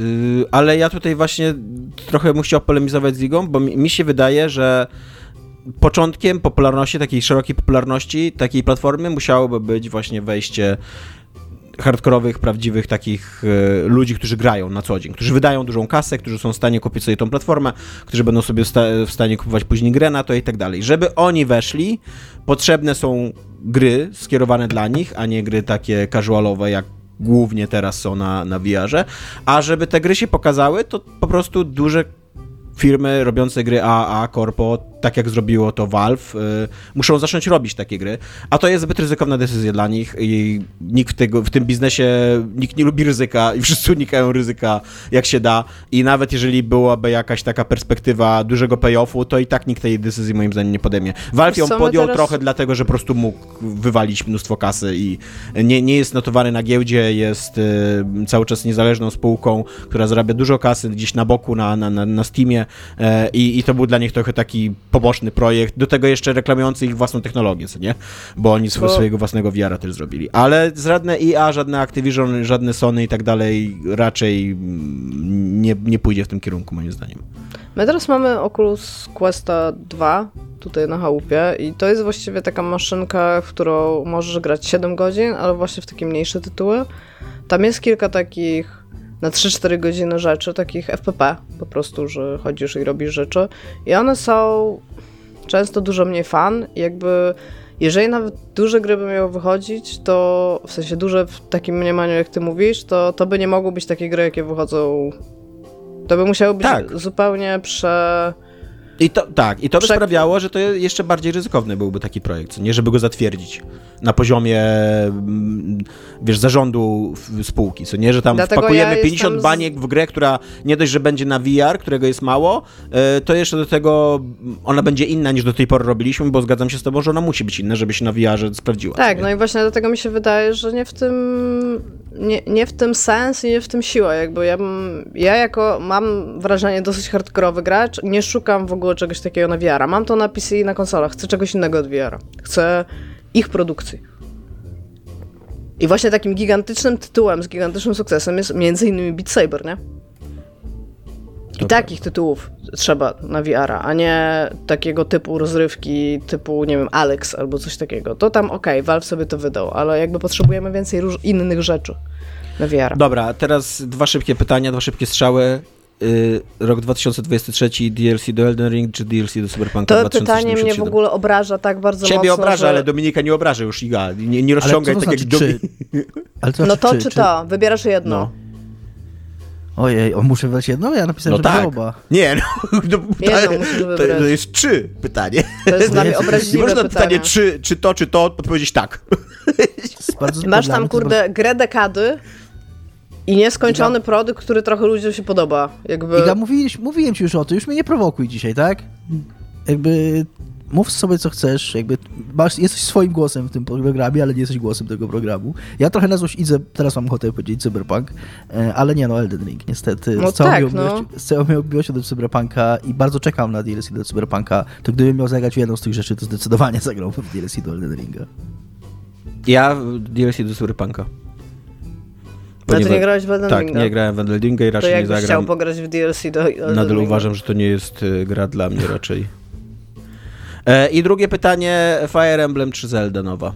I ja od razu, może, może ja pierwszy odpowiem, dlaczego w ogóle zadałem to pytanie, które wydaje się absurdalne, e, ponieważ e, sam byłem bardzo długo zniechęcony do tego, co pokazywali o Fire Emblemie, e, bo reklamowali tą grę głównie tymi em, e, komponentami takimi społecznymi i wychowaniem jakichś tam sobie zwierzaczków i sadzeniem roślinek i łowieniem rybek i chodzeniem na siłownię i tak dalej. E, I to mnie dosyć mocno zniechęciło do tej gry. I byłem już taki, tak, e, e, nie będę kupował na premierę, poczekam, a sobie postanieje i tak dalej, i tak dalej. Za to nową Zeldę na maksa czekam i, i całe wszystko, co pokazują mnie mega rajcuje. Mam nadzieję, że będzie w niej więcej fabuły klasycznie opowiedzianej, taka bardziej zeldowa niż, ni, fabularnie niż Breath of the Wild, nie? Ale e, na koniec niestety muszę dokonać plot twista, że jednak czekam bardziej na Fire Emblema, ponieważ teraz zaczęły się ukazywać e, te wszystkie preview. E, tam dziennikarze dostali do rąk tą grę i okazuje się, że ona była po prostu tak reklamowana, a tak naprawdę to jest trochę krok wstecz do Three Kingdoms i, i Three Houses, przepraszam. E, I jest podobno dużo bardziej, dużo, dużo większy nacisk na strategię, na walki, a dużo mniejszy nacisk na te, na, na te, to nie jest szkoła teraz, tylko to jest jakiś zamek na jakiejś latającej wyspie, coś takiego. Więc mnie to cieszy i, i dokonałem zwrotu swojego życiowego i jednak będę tak, jestem znowu zajarany y, y, Fire Emblemem. Dominik? Ja zdecydowanie Fire Emblem. Ja nie jestem jakimś fanatykiem Zeldy, nawet nie skończyłem e, Breath of the Wild, muszę w końcu skończyć Breath of the Wild, ale z, z tych dwóch zdecydowanie Fire Emblem. Iga? Zelda. Jakieś uzasadnienie, czy nie? Ja nie lubię strategii turowych i zupełnie gówno mnie obchodzą te postaci, które tam są, a to są dwie rzeczy, które się dzieją w tej grze. Bijesz się turowo, albo się, i, i się obchodzisz tymi postaciami, nie? E, no dobra, i bierzemy kolejny temat, który jest jakoś tam większy. E, czy w 2023 doczekamy się nowej generacji, albo chociaż zapowiedzi nowej generacji Switcha, czyli Switcha 2? E, I tutaj pytanie po, poboczne. Czy zapowiedzi albo już realizacji połowicznej generacji Xboxa i PlayStation? Dom, Dominik, ty pierwszy. Na pewno nie połowiczna generacja PlayStation i Xboxa. Y, Wydaje mi się, że dopiero wychodzimy e, z tych problemów produkcyjnych, że mniej więcej można już kupić. Gdzieś ostatnio czytałem, że już przynajmniej w Japonii, też tak się Sony chwaliło ostatnio. Że Tak, Sony się chwali, mamy- że już nie ma problemów z zaopatrzeniem. że już nie ma problemu z, z tymi y, z dostępem też do półprzewodników i z produkcją tych konsol, więc jak oni dopiero wychodzą z, wchodzą na taki moment, że można kupić te konsole normalnie, wchodzą, że, że idziesz do sklepu i kupujesz konsolę, to w ogóle nie wyobrażam sobie, żeby teraz miały wychodzić jakieś połowiczne albo być nawet zapowiadane, bo to ja bym się po prostu wkurzył, jako taki ktoś, kto czeka na możliwość kupienia PlayStation 5 albo Xboxa Series X e, i, i go cały czas nie ma, może z Xboxami jest trochę lepiej, szczególnie u nas, E, a, a tu nagle się dowiaduje, że już trzeba na jakąś nową konsolę będzie polować i, i, i, i, wiecie, i wiem, patrzeć na oferty sklepów trzy razy za dnia, żeby złapać jakąś jeden z pięciu egzemplarzy, które się gdzieś tam pojawią. Myślę, że będzie nowy Switch.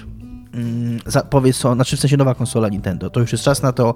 Yy, Gdzieś ostatnio czytałem, albo mi tam mignęło na, w, jakimś, w socialach, że ta Zelda mm, nowa to jest ostatnia duża gra zapowiedziana na Switcha yy, od Nintendo i że to jest taki już taki łabędzi tam śpiew Switcha, e, więc myślę, że tak. Myślę, że będzie to nowa konsola i myślę, że będzie to... Nintendo ma trochę takie cykle ostatnio, myśli ostatnio, nawet chyba od zawsze tak naprawdę, e, konsoli, która jest wielkim sukcesem i konsoli, która jest spektakularną porażką. Tak jak był Nintendo 64, który było wielkim sukcesem, a później był GameCube, który nie chcę mówić, że porażką w takim sensie, że to jest wciąż bardzo fajna konsola, ale że jakby nie dorasta albo nie, nie okazuje się takim hitem, jak, było, jak była jej poprzedniczka. Potem z kolei było Wii, które było wam wiecie, podpaliło świat, a potem znowu było Wii U, które Eee, Teraz jest Switch i myślę, że teraz tak, jesteśmy, na tym, jesteśmy w tym momencie, że ta następna konsola Nintendo będzie takim eee, że oni znowu coś wymyślą Ża- Żałujcie, że tego nie widzicie, bo Dominik robi, e, to robi taki wiggle, taki eee. Ale Dominik, to nie wziąłeś jednej rzeczy pod uwagę. Pomiędzy tym, kiedy wychodziły te duże konsole Nintendo, wychodziły też handheldy i każdy z nich był sukcesem. A Switch, Tak, jest no ale- połączeniem, a Switch jest połączeniem obydwu tych rzeczy, więc jakby Tak, ale wydaje mi się, że nie możesz, konsola... nie możesz patrzeć na Switcha jak na Wii i na GameCube'a. Musiałbyś patrzeć jak na GameCube'a i Game Boya. Razem. Mogę wszystko, po pierwsze Iga mogę wszystko. No tak, ale to jest bez sensu, co powiedziałeś moim zdaniem. Po drugie, y, po prostu ja przewiduję, jaka będzie kolejna. Wszyscy dogadamy, wróżymy z fusów i ja mówię o kolejnej stacjonarnej. Jednak na Switcha się patrzy jak na kolejną stacjonarną konsolę Nintendo w tym Tak, ale cyklu. też nie ma, nie ma pierwszy raz w historii drugiej handheldowej, której towarzyszy, nie? No okej. Dobra, ja chcę powiedzieć, że Switch w tym roku na pewno, Switch 2 w tym roku na pewno nie zostanie ogłoszony, dlatego że Switch dopiero co sprzedał 119 chyba milionów. Yy, sprzedał się w ty, tym samym lepiej od Game Boya i goni DS-a, a dopiero stosunkowo niedawno wyszedł Switch OLED, więc oni, nie powi- oni teraz nie będą szukać zmiany konsolowej, jako że oni przodują po prostu na rynku. I nie ma sensu dla nich w tym momencie zapowiadać kolejnej. I być może to będzie w przyszłym roku, ale na ten rok na bank nie będą, nie będą zapowiadać niczego. To jest moje zdanie. A połowiczna generacja konsol? Nie, to by było bez sensu. Znaczy, no to y, y, ja tak, ja uważam, że to by nie było bez sensu, przede wszystkim. Znaczy, zgadzam się, że to będzie mm, dick move, ale e, uważam, że sukces tych połowicznych generacji poprzedniego, w poprzedniej generacji, czyli że tego PlayStation, jak ono się nazywało? Pro. Pro, pokazuje, pokazał Sony, że to jest dobry kierunek y, i, i wcale mnie nie zdziwiło. Myślę, że zwłaszcza właśnie Sony planuje tak, coś takiego. Może nie na ten jeżeli rok. ktoś, to Sony.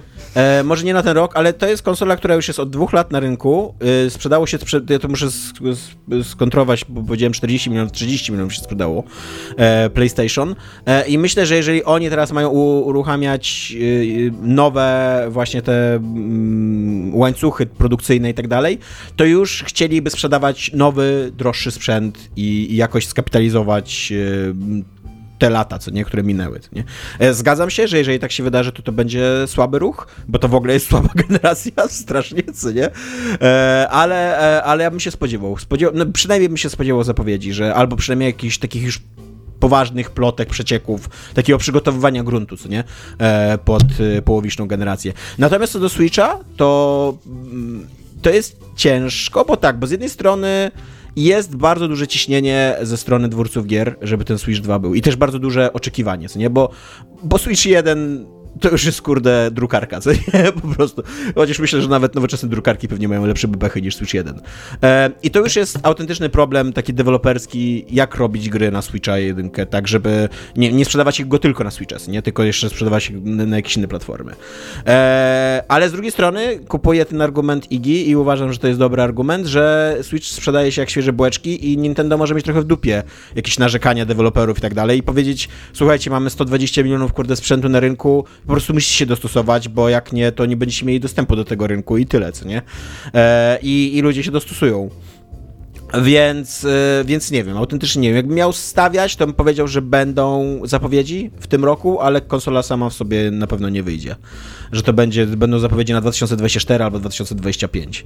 E, więc, więc tak bym obstawiał. E, ale jeszcze pytanie takie na marginesie, czy spodziewacie się, że Switch 2 będzie po prostu lepszym Switchem 1, czy że oni wymyślą znowu jakieś inne dziwne podejście do konsoli, tak jak totalnie dziwnym podejściem do konsoli był Switch, co nie w momencie, kiedy wychodził. Dominik. Mi się wydaje... Do, dobra, Iga. Iga. Wydaje mi się, że to będzie jakaś ewolucja na Switcha. Ale co to będzie dokładnie, pojęcia nie mam. Na pewno będzie zarówno handheldem, jak i konsolą, którą możesz podłączyć do telewizji, bo nie zrobił już tego kroku wstecz, moim zdaniem. E, I na pewno e, na pewno będą starali się, żeby dłużej trzymała, ale jestem 100% pewna, że będzie trzymała krócej. To, to, jest, to, to jest coś, co jestem w tym, w tym momencie w stanie stwierdzić. I pewnie pójdą w OLED. Bo Switch w OLEDzie wygląda fenomenalnie po prostu, więc... Dominik? To są moje przewidywania.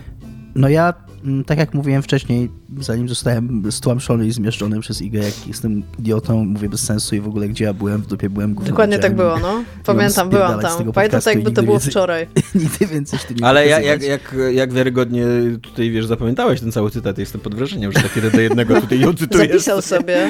Ja, tak. ja, mam, ja mam taką, takie swoje szalone przypuszczenie, że Nintendo zrobi znowu coś szalonego i że... Y, mm, oni mają Switcha już i że mają Switcha teraz no, nowo wydanego OLED się ciągle świetnie sprzedaje i oni są taką firmą, którzy nawet jak, która nawet jak była na szczycie, nawet jak miała Wii, zwykłe Wii, to, nas, to nie zrobili Wii 2, tylko zrobili Wii U z czymś zupełnie innym, które nie, miało, które nie sprzedawało się tymi motion, wiecie, rozpoznawaniem ruchów, tylko, tylko właśnie sprzedawało się osobnym ekranem. Potem zrobili Switcha. I znaczy się nie sprzedawało. Co, nie sprzedawało. I właśnie moim zdaniem oni teraz, być może nowy Switch to będzie po prostu, mm, będą, jakby wrócą do swoich korzeni, czyli yy, Switch pójdzie linią totalnie przenośną, czyli nowy Switch będzie już powiedzmy, yy, Switch 2 w cudzysłowie będzie miał mocniejsze bechy, ale będzie już wyłącznie konsolą przenośną, a ich następna konsola będzie czymś znowu odjechanym i czymś takim zupełnie jakiś nowy w ogóle pomysł z kosmosu, który, który sobie przetestują i zobaczą, czy im to wyjdzie i pewnie im to nie wyjdzie i się zupełnie nie sprzeda i, i, i dopiero w następnej generacji poznamy ich następną, następną koncepcję. Takie jest moje, takie moje szalone przypuszczenie, jako człowieka, który, jak już mówiliśmy, w dupie był gówno widział. Nie my mówiliśmy, tylko Iga mówiła. Ja dokładnie tak powiedziałam. Znowu, znowu to znowu jeden do jednego, no. Tak.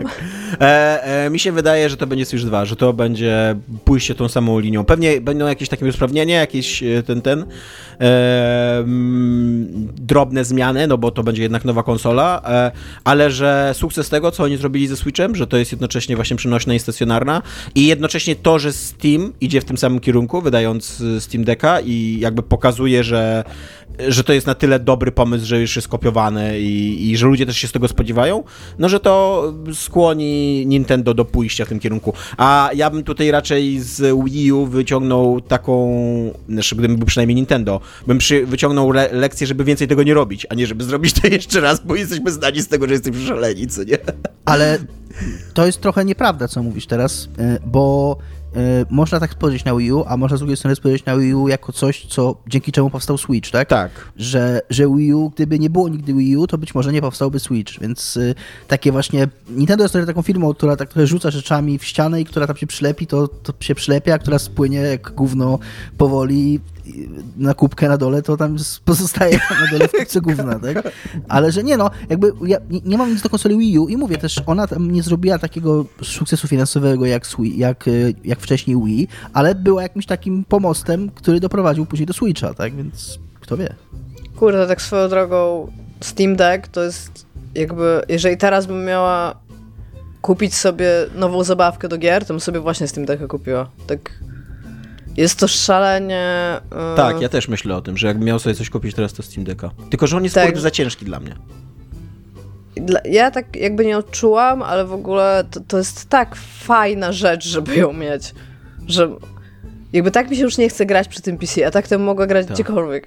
I to jest po prostu... I jeszcze przy okazji to jest na Linuxie, to jest emulator do wszystkiego. To jest po prostu no, komputer, który możesz wziąć. Ale potem się patrzy, że kosztuje cały czas 2,5 kafla jestem jak, dobra, to nie jest taka jak zabawka. Na, jak na nowy komputer, na którym odpalasz gry, to 2,5 kafla to jest mało, co nie?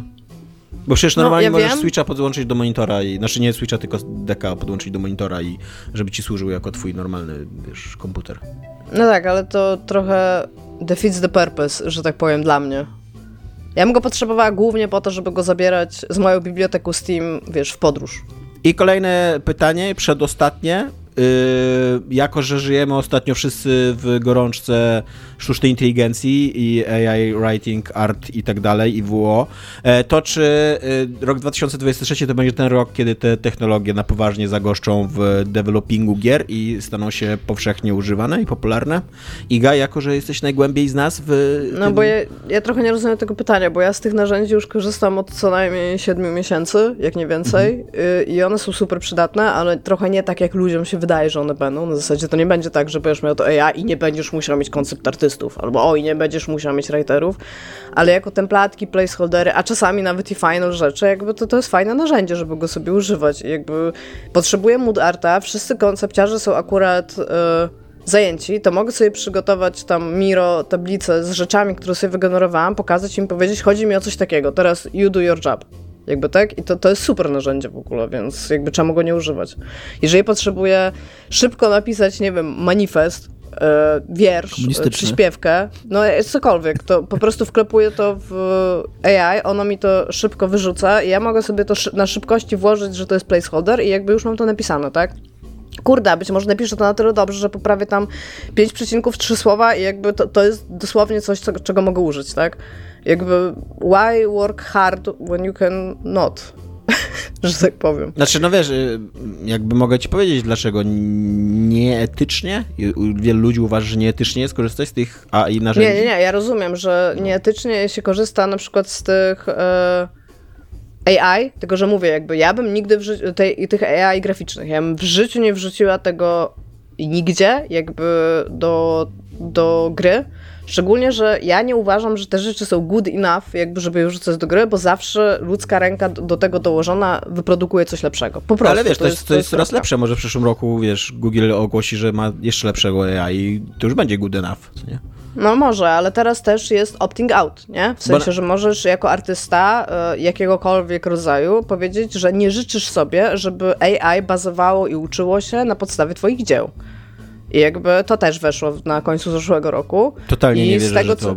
No z tego co widzę, to ludzie to robią. No, mogą ale to robić, ale totalnie zobaczyć. nie wierzę, że te silniki przeszukujące będą jakby, wiesz, realnie wykluczały takie, wiesz, całe biblioteki prac czyjś, nie? Tak, ale to, co ja chcę powiedzieć, to jako narzędzie, jako narzędzie, nie jako coś, co jest super final product, to jest to bardzo przydatne, żeby chociażby czasami zobaczyć, jak na przykład ja często muszę coś napisać, już też często muszę coś narysować, ale często muszę coś napisać i jakby starając się wyciągnąć kwintesencję z czegoś, na przykład jak pewne rzeczy są pisane, łatwo mi jest coś wpisać do AI, zobaczyć, a, on bazuje to na tym i na tym, dobra, to wiem mniej więcej jak mam to napisać i usiąść to napisać dobrze, nie?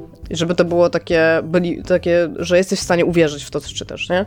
I jakby to jest bardzo fajne narzędzie. Ale mówię, narzędzie. Jakby tak jeden do jednego, to i weird. Dominik, coś chcesz mówić? E, ja chciałem odnieść się do tego, co Iga powiedziała, że też się nie zgadzam, znaczy też się zgadzam z Tomkiem, że nie wierzę w to, żeby to działało, jakiś tam opt-out od artystów i w ogóle nie wierzę w to, że nasz system prawny i że, i że sądy sobie z tym w jakikolwiek sposób poradzą. Bo to jest łatwo powiedzieć, że dany artysta sobie coś tam wykluczy, ale powiedzmy, dany artysta zainspiruje innego artystę, tak? Y, I ten inny artysta już nie zrobi opt-out. I co wtedy, tak? jakby, a to AI akurat wyciągnie te elementy, które ten inspirujący się artysta, jakby, jak zdefiniować inspirację? Mało tego. Wydaje mi się, ja nie wiem, jak działa to AI i jestem już bardzo oderwany od... Ale Dominik, z tym sobie już sądy nie radzą od lat 90. Tak, tak. No ja... W ogóle w, w stosunku od artysty do artysty już sobie z tym nie radzą. Że wszelkiego rodzaju, te wszelkiego rodzaju sieci neuronowe, czy e, wszelkiego rodzaju algorytmy machine learning, one nie wiadomo jak działają. To znaczy nawet ich twórcy nie są w stanie powiedzieć, bo jakby ich idea jest taka, że one mają pewne swoje założenia, ale jak już wyplują wynik, to ich twórca nie jest w stanie powiedzieć ci, jak to AI doszło do tego, jakie były kroki, co ono zrobiło tak naprawdę, e, żeby osiągnąć ten efekt. Więc jeżeli jakby sam ludzie, którzy to napisali, nie są w stanie tego powiedzieć, to sądy na pewno nie są w stanie tego powiedzieć. Jakby jest, jesteśmy w ogóle na, na granicy jakiegoś takiego zmiany w świecie, która jest nie do ogarnięcia. Mm, wydaje mi się, z naszego miejsca, w którym jesteśmy teraz. Sandar Pichai, tak, czyli chyba prezes, przynajmniej jeden z współzałożycieli, w każdym razie jakiś mega ważny, jeden z głównych ludzi w Google, Widziałem ostatnio newsa na, na jakimś z biznesowych portali, że zwołał w ogóle teraz jakieś tam awaryjne spotkanie, wszyscy, wszystkie tam, wiecie, tam nacisnął taki diding, wielki czerwony... Diding, diding, tak, diding. wielki czerwony guzik na swoim biurku nacisnął i jest jakieś tam w ogóle wszyscy hands-on w Google właśnie ze względu na to, co się dzieje z tą sztuczną inteligencją. Więc tam się będą rzeczy działy jeszcze szalone, przypuszczam. E, a odpowiadając konkretnie na pytanie, to ja, ja się zgadzam z Igą. Znaczy ja nie, nie jestem absolutnie tak jak blisko w developmencie jak Iga, ale wydaje mi się, że to się już dzieje.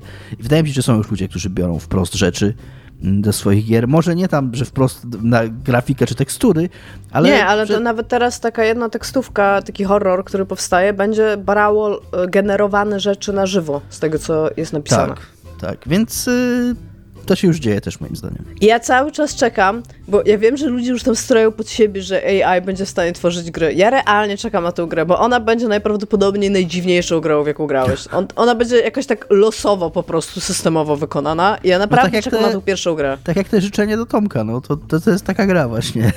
No, Trochę tak. na ślubie y, z koronami pod siebie i tam mąż panny młodej, coś tam, coś tam, tak. Ojciec. Ojciec panny, tak, mąż panny młodej, ojciec panny młodej. No właśnie, ja bym chciał powiedzieć, że uważam, że mm, wejdzie na, na, na, na poważnie. Znaczy, że, tu się zgadzam z Igą, że już jest, ale że wejdzie w ten sposób, że będzie po prostu wykorzystywane jeden do jednego art, writing i tak dalej, że ludzie będą mieli w dupie etyczną stronę tego, że bardzo szybko się przyzwyczają do tego, że tak jest i tyle.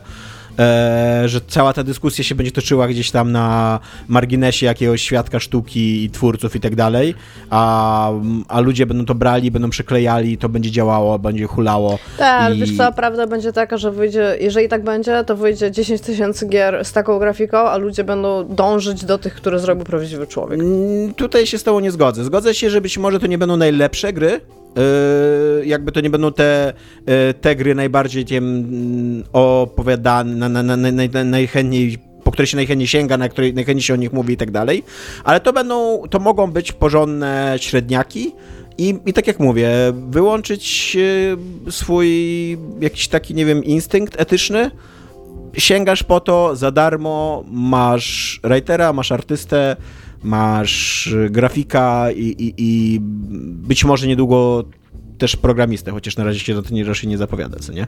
Eee, i, I myślę, że tak, że to, że to będzie. Że zwłaszcza właściwie w takich e, w takich średnie, średnio, średniej półki, średniej niższej półki, takich grach tworzonych wybitnie bez jakiegoś artystycznego zacięcia, tylko po to, żeby zarobić takich money grabach, grabach, co nie?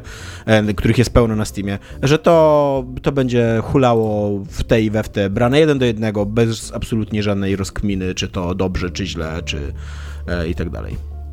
E, takie, jest, takie jest moje zdanie.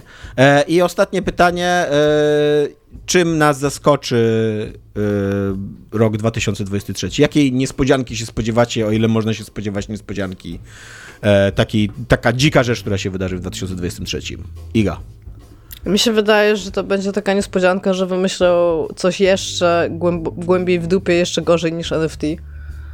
I w ten sposób będą nam starali się sprzedawać blockchainy jeszcze raz jako taki łabędzi śpiew ogólnie blockchainowy e, w popkulturze. A no i być może Lucas Pope znowu zrewolucjonizuje giereczkowo. To są dwie rzeczy, które są w stanie mnie zaskoczyć. Dosłownie nic innego nie stanie. Pewnie jeszcze z dwa e, te e, remastery Last of Us wyjdą w tym roku. Pewnie Skyrim na coś może jeszcze Ale wyjdzie. już dawno Doom nie było remastera. pewnie odpali, odpalą Duma w czymś innym niż Doom. Jakby takie rzeczy, nie? Będą się działy. Już dawno nie było remastera Last of Us, więc moim zdaniem dobrze, żeby wyszedł. No tak, no. Ja już zapomniałam praktycznie Przecież serial, serial wychodzi, więc też trzeba, wiesz, nowych y, y, y, odbiorców wprowadzić w ten świat i, i w tą fikcję -hmm. i tak dalej. Dobrze, żeby ta gra miała trochę odświeżenia. Ja bym też w ogóle chciała, żeby Drakman częściej występował na scenie, na jakichkolwiek tych, bo za rzadko go, kurwa, przepraszam, ale po prostu jak jego widzę, to wiadro trzeba im przynieść, bo będę wymiotować. No jakby jak on by wow. się nie pokazywał, też by było super. Naprawdę personalnie nie lubię go oglądać. No.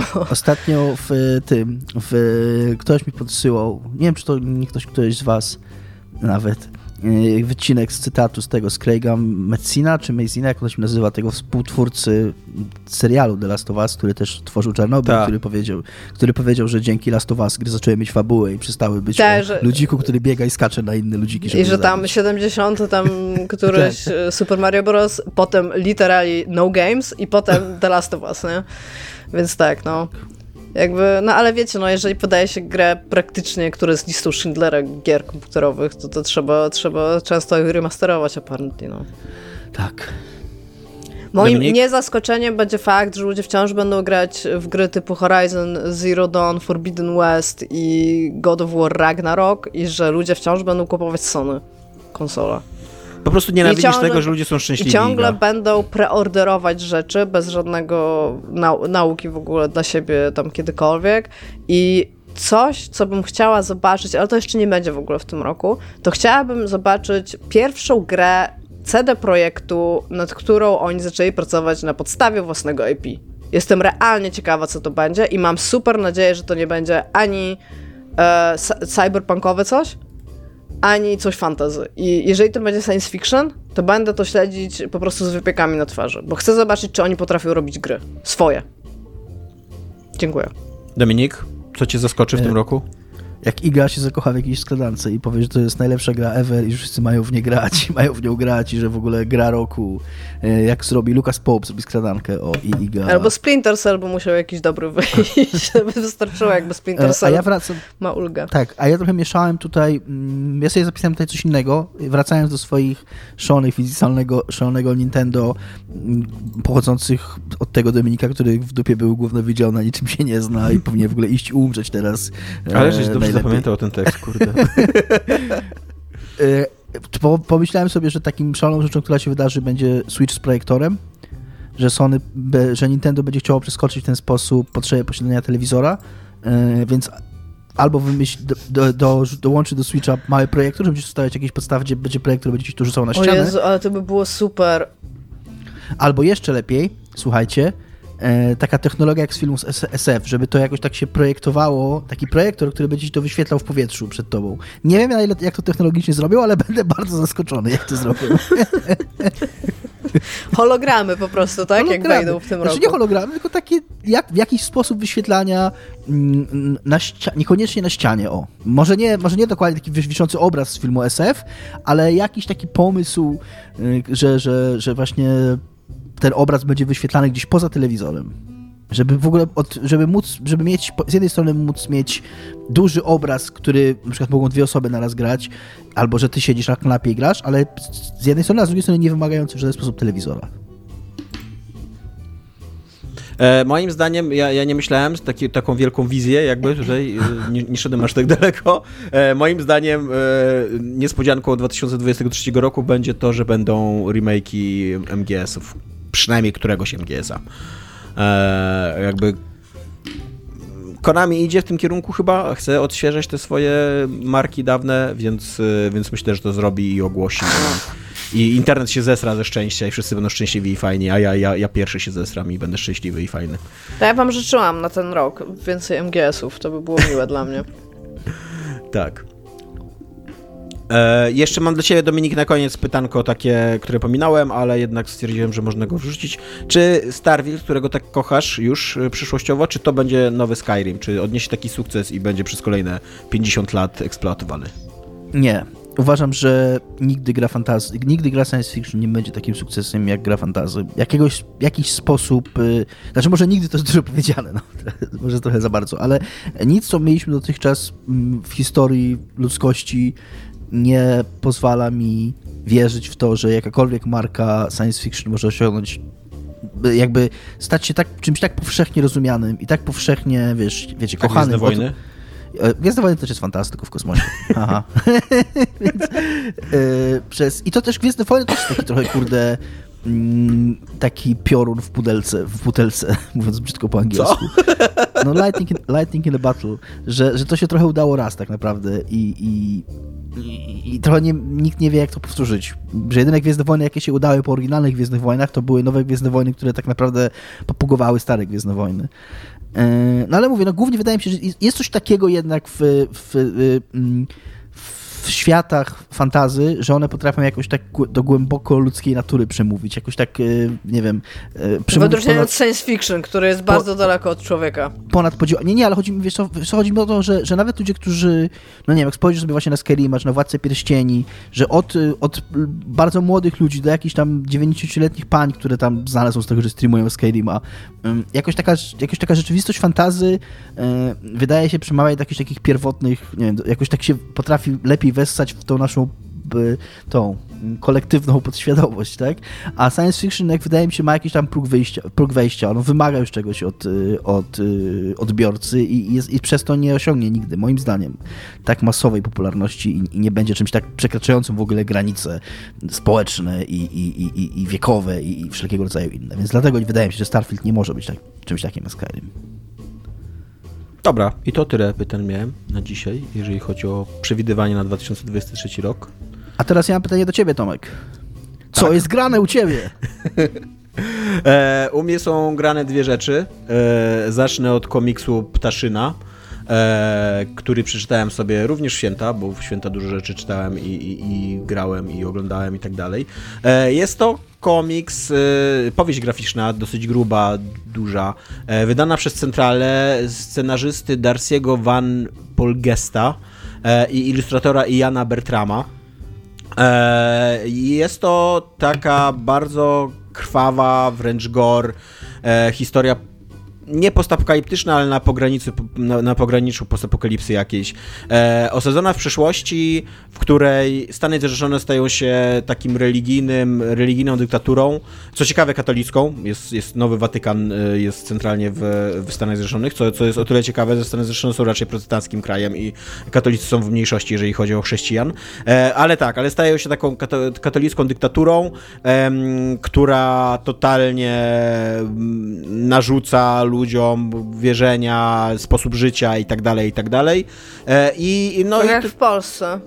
e, tak, tylko bardziej, bo tam Hmm. dochodzi też do aresztowań, tortur, mordów i tak dalej i e, i jakby ruchem, źródło oporu wobec tej dyktatury jest Kanada, e, która stara się być starała się być normalnym, wolnym, demokratycznym krajem, ale Stany Zjednoczone ją najechały, zniszczyły i teraz właśnie działa tylko jakiś taki ruch oporu kierowany niegdyś przez takiego wielkiego typa, który ma ksywę topór, a który totalnie jest kapitanem Kanadą, takim, no. takim po prostu wielkim mięśniakiem z toporem i, i z um, tym liściem klonowym kanadyjskim na, e, na stroju. E, I Ptaszyna to jest um, dziewczyna, główna bohaterka, e, dziewczyna, która, której wioska zostaje spalona przez Stany Zjednoczone w, w pierwszej scenie e, i oczywiście ona, ona pragnie zemsty na, na tym nowym papieżu i, i żeby tą zemstę dokonać, to właśnie próbuje uwolnić tego topora e, i, i razem z nim jakby zabić papieża i zniszczyć Stany Zrzeszone. E, to brzmi całkiem ciekawe, ciekawie, ale w efekcie jest to taka dosyć prosta nawalanka z pretensjami do czegoś więcej, do jakichś takich właśnie polityczno-religijnych e, rozkmin. E, te rozkminy są dosyć takie prostackie, bo ten komiks jest dosyć prostacki. To jest komiks, w którym się bardzo dużo naparza toporami i karabinami i jakimiś innymi broniami. Jest bardzo dużo zabijania, jest bardzo dużo flaków. Yy, on jest przepięknie narysowany, absolutnie muszę tu przyznać. Iga też chyba przyznasz co, bo ty też tak. przyglądałaś. Ja bym tylko chciała powiedzieć, że być może to jest taki... Mm jak się mówi, mm, zemsta Kanady za to, co zrobi, zrobili z nią misjonarze katolicy po prostu? Może tak, może tak. Może tak. Na początku, e, na początku tego komiksu, nie mam go teraz kurde pod ręką, ale jest jakaś taka notka, że on powstał na właśnie jakichś takich terytorian e, narodów e, First Nation, pierwszych narodów, co nie? Mhm. więc, więc tak, bardzo możliwe, że to jest w ogóle jakieś takie, takie dzieło, które ma być jakąś właśnie taką narracją antykolonialną i to by się, to by się zgadzało, co nie? To by, to, to by tutaj pasowało. Tylko mówię, no taką narracją na podstawie, kurde, walmy tego kolonialistę w poryju tak długo, aż y, oczy wyjdą mu, kurde, z tyłu czaszki, co nie? I okej. Okay. No, ale to jest jeden z takich jakby pierwszych odruchów, jakie masz. Zgadzam się, tak. Wymordowują się, po prostu całe społeczeństwo. Są to no, uzasadnione jakby. emocje, ale jednak są to dosyć proste emocje, co nie? E, on próbuje, ten, ten, ten komiks próbuje komplikować graficznie i, znaczy nie tak fabularnie i, i mm, e, ideologicznie trochę te problemy, ale mu to nie za bardzo wychodzi. Tam są jakieś takie mesjanistyczne wątki, których ja do końca nie, nie, nie, nie, nie, nie pojąłem, szczerze mówiąc. I wydaje mi się, że autorzy też do końca nie wiedzieli albo o co im chodzi, albo e, jak je przedstawić czytelnie. E, ale jako taka napieprzanka wprost jako bardzo ładny komiks, w którym się dużo dzieje i, i, dużo morduje i ma w miarę ciekawy świat przedstawiony, to, to, to polecam. To, to jeżeli szukacie czegoś takiego, to polecam. Mówię, jest prze, przepięknie narysowany, bardzo ładne ma kolory, bardzo taki żywy świat przedstawiony, pomimo tego, że ten świat jest prawie że cały martwy. E, i, i, I jakby obcowanie z nim tak, jako z takim, z takim komiksem, który, na który się patrzy, a nie, a nie e, czyta fabularnie, jest super przyjemne i, i, i fajnie taki album mieć na półce jakby po, poglądać go czasem, e, ale fabularnie jest trochę tak sobie. Więc to jest tak, komiks Ptaszyna, to jest, e, to, to jest moje pierwsze, co jest grane. Little A, Bird. Little Bird, tak, po amerykańsku, bo ty Iga tak angielską ja mam po angielsku, czytałaś. Tak tak. No. Znaczy nie przeczytałam jeszcze, mam po angielsku. Totalnie wyszedł po polsku, jakbyście chcieli, mówię, centrala go wydała. Tylko jest dosyć drogi, chyba 120 zł kosztuje. Ale w internecie, jak będziecie szukali, to szukajcie na Allegro. Ja mam chyba też w ogóle tylko pierwszą część jego, bo on o. w dwóch tomach chyba wyszedł co najmniej. Bo nie, wyszedł, moim... znaczy przynajmniej to polskie wydanie jest jednotomowe. I, i to jest zamknięte. Ja już zobaczę, co tam jest, jak to wygląda. E, tak. E, natomiast druga rzecz, którą chciałbym wam polecić i tutaj już tak bez zastrzeżeń chciałbym wam polecić, to anime Chainsaw Man. E, pierwszy, e, pierwszy sezon wyszedł na Crunchyrollu, jest do obejrzenia. E, jest to ekranizacja chyba najpopularniejszego Znaczy, no właśnie nie najpopularniejszego, ale bardzo, bardzo popularnego komiksu e, z gatunku tych takich komiksów dla nastolatków, e, w których postacie się głównie napieprzają, e, shonen to się nazywa, co nie? E, w którym postacie się głównie napieprzają, ale też przechodzą jakąś takie, taką drogę do dojrzewania i tak dalej, co nie?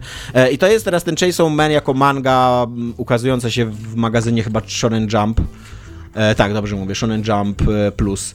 E, e, jako manga to z, zaczęło zdobywać dosyć duże, dużą popularność, taka była, tako, taka, taka się tworzyła jakby kula śnieżna popularności dookoła tego komiksu i taki, taki, um, taki się zbierał fanbase. I przyszło studio Mappa, które postanowiło e, zekranizować e, te, tą mangę, e, licząc na to, że będą mieli jakby taki samosprzedający się hicior e, i, i, i, że uda im się jakby e, stworzyć coś wielkiego i, i y, zarobić na tym kupę kasy.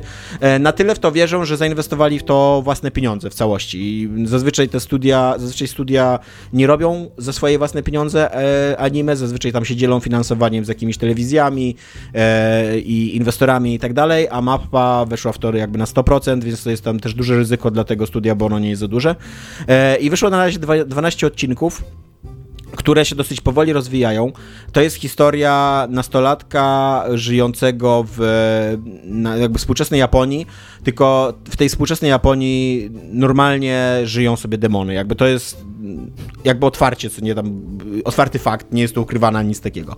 I te demony y, są zazwyczaj powiązane w jakiś sposób z jakimiś takimi niebezpiecznymi rzeczami, grzechami i tak dalej. W stylu naj, naj, naj, najniebezpieczniejszym demonem na świecie jest demon, y, jest co nie? czyli że demon broni, bo ona jest najgroźniejsza i zbiera największe żniwo i tak dalej. I istnieje normalnie jednostka rządowa, która zwalcza te demony i większość ludzi, którzy pracują dla tej jednostki wojskowej y, ma również jakieś pakty swoje własne z takimi nieagresywnymi demonami, po to, żeby móc wykorzystywać ich e, moce e, w walce tam o dobro ludzkości, co nie, i tak dalej. E, I ten nasz główny bohater to jest taki nieroz, nierozgarnięty nastolatek, Denji, który ma pakt z em, demonem piły i zmienia się w takiego chainsawmana, takiego człowieka, który ma na rękach, na nosie, na nogach i, i, i wszędzie Zamiast piły głowy, mechaniczne. zamiast nóg i zamiast rąk ma piłę mechaniczną. ma- ma I zamiast piłę mechaniczną. psa. Czego jeszcze? Znaczy jego pies jest też piłą mechaniczną. Słucham? Tak, jego pies y, jest piłą mechaniczną, ale to jest właśnie ten demon, ten jego pies. I on ma Tak, z jest nim... super cute. Jest ma najbardziej nim cute pakt. po prostu ever. y, tak, poczta, on się nazywa w ogóle swoją drogą. I to jest czytane tak jak polska poczta trochę, I, I tak, i e, jak się domyślacie, jeżeli główny bohater jest, kurde, e, wyposażony w pięć pił mechanicznych, to jest to dosyć krwawe, coś tam dzieje. E, Jak już dochodzi do walk, a tutaj zaskoczenie w tym pierwszym sezonie jest dosyć mało walk, a jak już dochodzi, to są one e, bardzo gore i, i mnóstwo flaków się wala i obcinane są kończyny i tak dalej. Zwłaszcza, że te demony są bardzo trudne do zabicia, więc e, e, trzeba im wiele kończyn obciąć, zanim się, zanim się, e, e, zanim się je pokona. E, natomiast to, co jest najciekawsze w tej, w tej animce, to są postaci drugoplanowe, bo są dwie postaci pierwszoplanowe, tylko czyli ten Denji i taka diablica, taki półdemon trochę, Power. E, I one są wypychane na pierwszy plan, bo są, bo ładnie wyglądają, są młodzi ludzie i tam, i, i to jest dobry charakter, charakter design, co nie po prostu. E, Ale oni, o, oni oboje są skrajnie durni, tak po prostu na, na maksa głupi są. E, I, I to jest trochę takie mięso armatnie dla, tego, dla tej właśnie instytucji, która walczy z demonami, po to, żeby ich, ich wysyłać i żeby oni walczyli z tymi demonami, a natomiast oni są otoczeni całą taką drużyną, całym takim oddziałem mm, Special Unit, co nie? W miarę już normalnych ludzi, którzy mają dosyć fajne tło, jakąś psychologię i, i ich dowódczynią jest taka tajemnicza kobieta Makita, która też ma jakąś jakiś e, pakt z jakimś takim super e, potężnym demonem, nie będę mówił jakby jak, jak jej ma- moc się e, objawia, bo to jest tam chyba dopiero 9 czy 10 odcinek, nie? I dopóki ten serial opiera się na Denjim i na Power, czyli tam na w porządkowych odcinkach, to jest taki trochę rozczarowujący. To trochę miałem takie wrażenie, że kurde, strasznie to gówniarskie jest, nie? No, Denji tam centralnie jego główną e, e, motywacją jest to na początku, żeby dotknąć cycka, co nie? I później dotyka cycka, bo tam właśnie Power mu pozwala dotknąć swojego cycka i on stwierdza, że to jest rozczarowujące, a wtedy jeszcze się dowiaduje, że a, tu musisz dotknąć takiego cycka u dziewczyny, na której ci zależy i to chodzi o uczucie i o chemię i tak dalej, co nie? No tak siedziałem taki trochę zażenowany, co nie? Ale czekaj, czekaj. Ale- On No. dotyka tego cycka piłą? Nie, nie, nie, nie. On jakby jest normalny, no, w ciągu dnia jest normalnym człowiekiem. On ma e, taki, na, na, na, piersiach ma taki e, sznureczek do pociągnięcia, jak, jak odpalasz A, piłę okej. mechaniczną i wtedy się zmienia w tego demona, co nie? Jakby Rozumiem. wtedy się zmienia w, mm, w Chainsaw Mana, co nie? E, ale mówię, i gdzieś tak od trzeciego, czwartego, piątego odcinka e, ten cały oddział zaczyna być budowany dookoła nich. Pojawiają się postaci drugoplanowe, które często są też pierwszoplanowymi.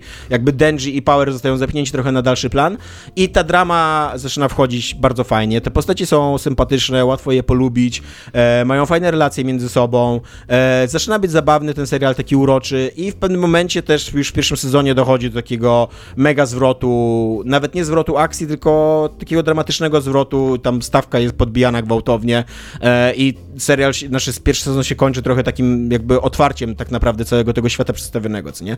E, więc jeżeli y, przetrwacie te pierwsze odcinki, one nawet nie są złe, tylko są takie średnie, o tak bym powiedział, co nie? Ale jeżeli je przetrwacie, to później jest dużo ciekawiej i ja jestem dosyć mocno wkręcony. Podoba mi się ten pierwszy sezon, bardzo przyjemnie mi się oglądało e, i czekam na więcej. Zwłaszcza, że wszyscy też piszą, że podobno manga się też rozkręca i, e, i już w tym momencie jakby, gdzie, gdzie teraz jest manga, to tam już są bardzo wysokie takie stawki emocjonalne, ludzie są bardzo powiązani e, z bohaterami, że ten cały, e, całe to polowanie na tego Gandimona się fajnie roz, rozwija, e, cały ten świat przedstawiony właśnie, jak te demony działają, jak to ministerstwo, które z nimi walczy się, jak, działa w świecie przedstawionym, to też jest wszystko pokazywane, e, więc tak, jakbyście chcieli, to mi się pierwszy sezon Chainsaw bardzo podobał, mam nadzieję, że to studio będzie go robiło, że nie zbankrutuje na tym e, i, i, i, mi się podoba. Jest na Crunchyrollu do obejrzenia, co nie? No, więc tak, to było grane u mnie. Ja bym jeszcze chciała powiedzieć, że sprawdziłam, mam tutaj na kolanach Little Bird. No, wygląda jak całość. przez e, Image i ma 200 stron i to jest book one. Nazywa się The Fight for Elder's Hope. Hmm. Kończy się, pokażę ci, że to powiesz, czy tak samo się kończy. ten- Nie, to znaczy, to, to mów teraz dużo, a ja muszę odejść od y, mikrofonu. Dobrze, mówię. E, To jest ostatni kadr. E, Fajnie, że odchodzisz od mikrofonu, żebyś mógł stwierdzić, czy to jest taki sam kadr. E, więc e, pokazuję teraz e, kadr jestem. Tomaszowi. E, czy tak wyglądają ostatnie kadry w polskim wydaniu? Mm. Chyba tak. No to to jest pierwsza księga. Czekaj, czekaj, już, już ci pokazuję. Tak, tak, totalnie. No to ja mam napisane tutaj, że to jest book one. Mam też napisane po tych ostatnich kadrach, że to jest końcówka książki, księgi pierwszej, która ma podtytuł. Więc domniemam, że będzie więcej książek. To y, y, jest to bardzo ciekawe, ponieważ w polskim wydaniu absolutnie na okładce nie ma, że to jest Book One. E, to dostało nagrodę Eisnera jako Limited Series, więc też by, wiesz, jakby e, pokazywało, że to... Dopiero, Popatrz. o, jest, dopiero na stronie tytułowej tutaj jest napisane, że to jest księga pierwsza. Czekaj. Tak, i nawet właśnie tutaj, jak się kończy, to mam taki ten, plus dodatkowy komentarz na temat tego, jak książka powstawała, jakie miała okładki w innych regionach. W każdym razie, w każdym razie jest to dosyć zamknięta całość. Jakby, jak to przeczytałem, to nie miałem wrażenia, że mm, coś tam straciłem, mm, wiesz. No Jest to tak, dosyć- tylko zdziwiłam się, bo zwróciłam na to uwagę, dlatego między innymi go nie skończyłam, bo chciałam przeczytać te takie zamknięte jakby całości, które miałam, w sensie... Nie, i też z boku nie ma, że to jest jakiś pierwszy tom czy A ja coś, właśnie z co nie? boku mam Book One, też na samym dole za nazwiskami. To polski wydawca raczej to olał po prostu, tą informację. Może nie ma zamiaru wydać drugiej, więc jest like, ej, jakby to jest całość. Super. No tak, no ale mówię, dostał nagrodę Eisnera za Limited Series, nie? Więc y, no byłoby to dziwne, żeby później będzie co, Unlimited Series, druga nagroda Eisnera, no, dobra. E, chciałbym przypomnieć jeszcze, że przeprowadzamy plebiscyt na grę roku według słuchaczy niezatapialnych. Jest do zobaczenia na naszym blogu albo na, naszej, na naszym ten, tym profilu facebookowym, e, więc zajrzyjcie, zagłosujcie. 400 głosów było dwa lata temu, spodziewam się, że przebijecie to. Na razie jest 240 tylko, więc jeszcze z 200 osób powinno się ruszyć i, i zagłosować. E, I pamiętajcie, że mamy Patronite'a. E, Patronite jest super, my bardzo, bardzo lubimy Patronite'a i bardzo lubimy was za to, że nas wspieracie na Patronite. E, I chcielibyśmy podziękować Tomaszowi, Tomaszowi, Michałowi i Mafinkowi za to, że nas wspierają na najwyższym poziomie, jaki udostępniliśmy do wspierania i, i tym sobie zasłużyli, żeby przeczytać ich ksywy i imiona w podcaście. Też mamy naprawdę jeszcze dodania? No. teoretycznie ten próg jeszcze umożliwia wpłacającym go mm, coś takiego, że my przeczytamy dowolną wiadomość od tej osoby. Jeszcze nikt z ludzi, którzy wpłacają nam po 200 zł, nie zgłosił się do nas z taką prośbą, ale, ale macie taką możliwość. Jeżeli ktoś nowy chciałby wypróbować, jak to działa, to też może i jakby jest taka opcja, tylko że nikt nie chce z tego korzystać. Tak, ale jeżeli byście chcieli na przykład, nie wiem, e, zareklamować jakąś swoją działalność, e, to tak, to, to, to zapraszamy. To kosztuje to 200 zł. E, coś jeszcze? Mam, macie do dodania? Czy kiwacie Nie, głowami zaraz, ja mam wrażenie, że zaraz umrę, tak się zaczęłam Ja też właśnie To kończymy. kończmy. Kończmy. Cześć. Cześć. Nara.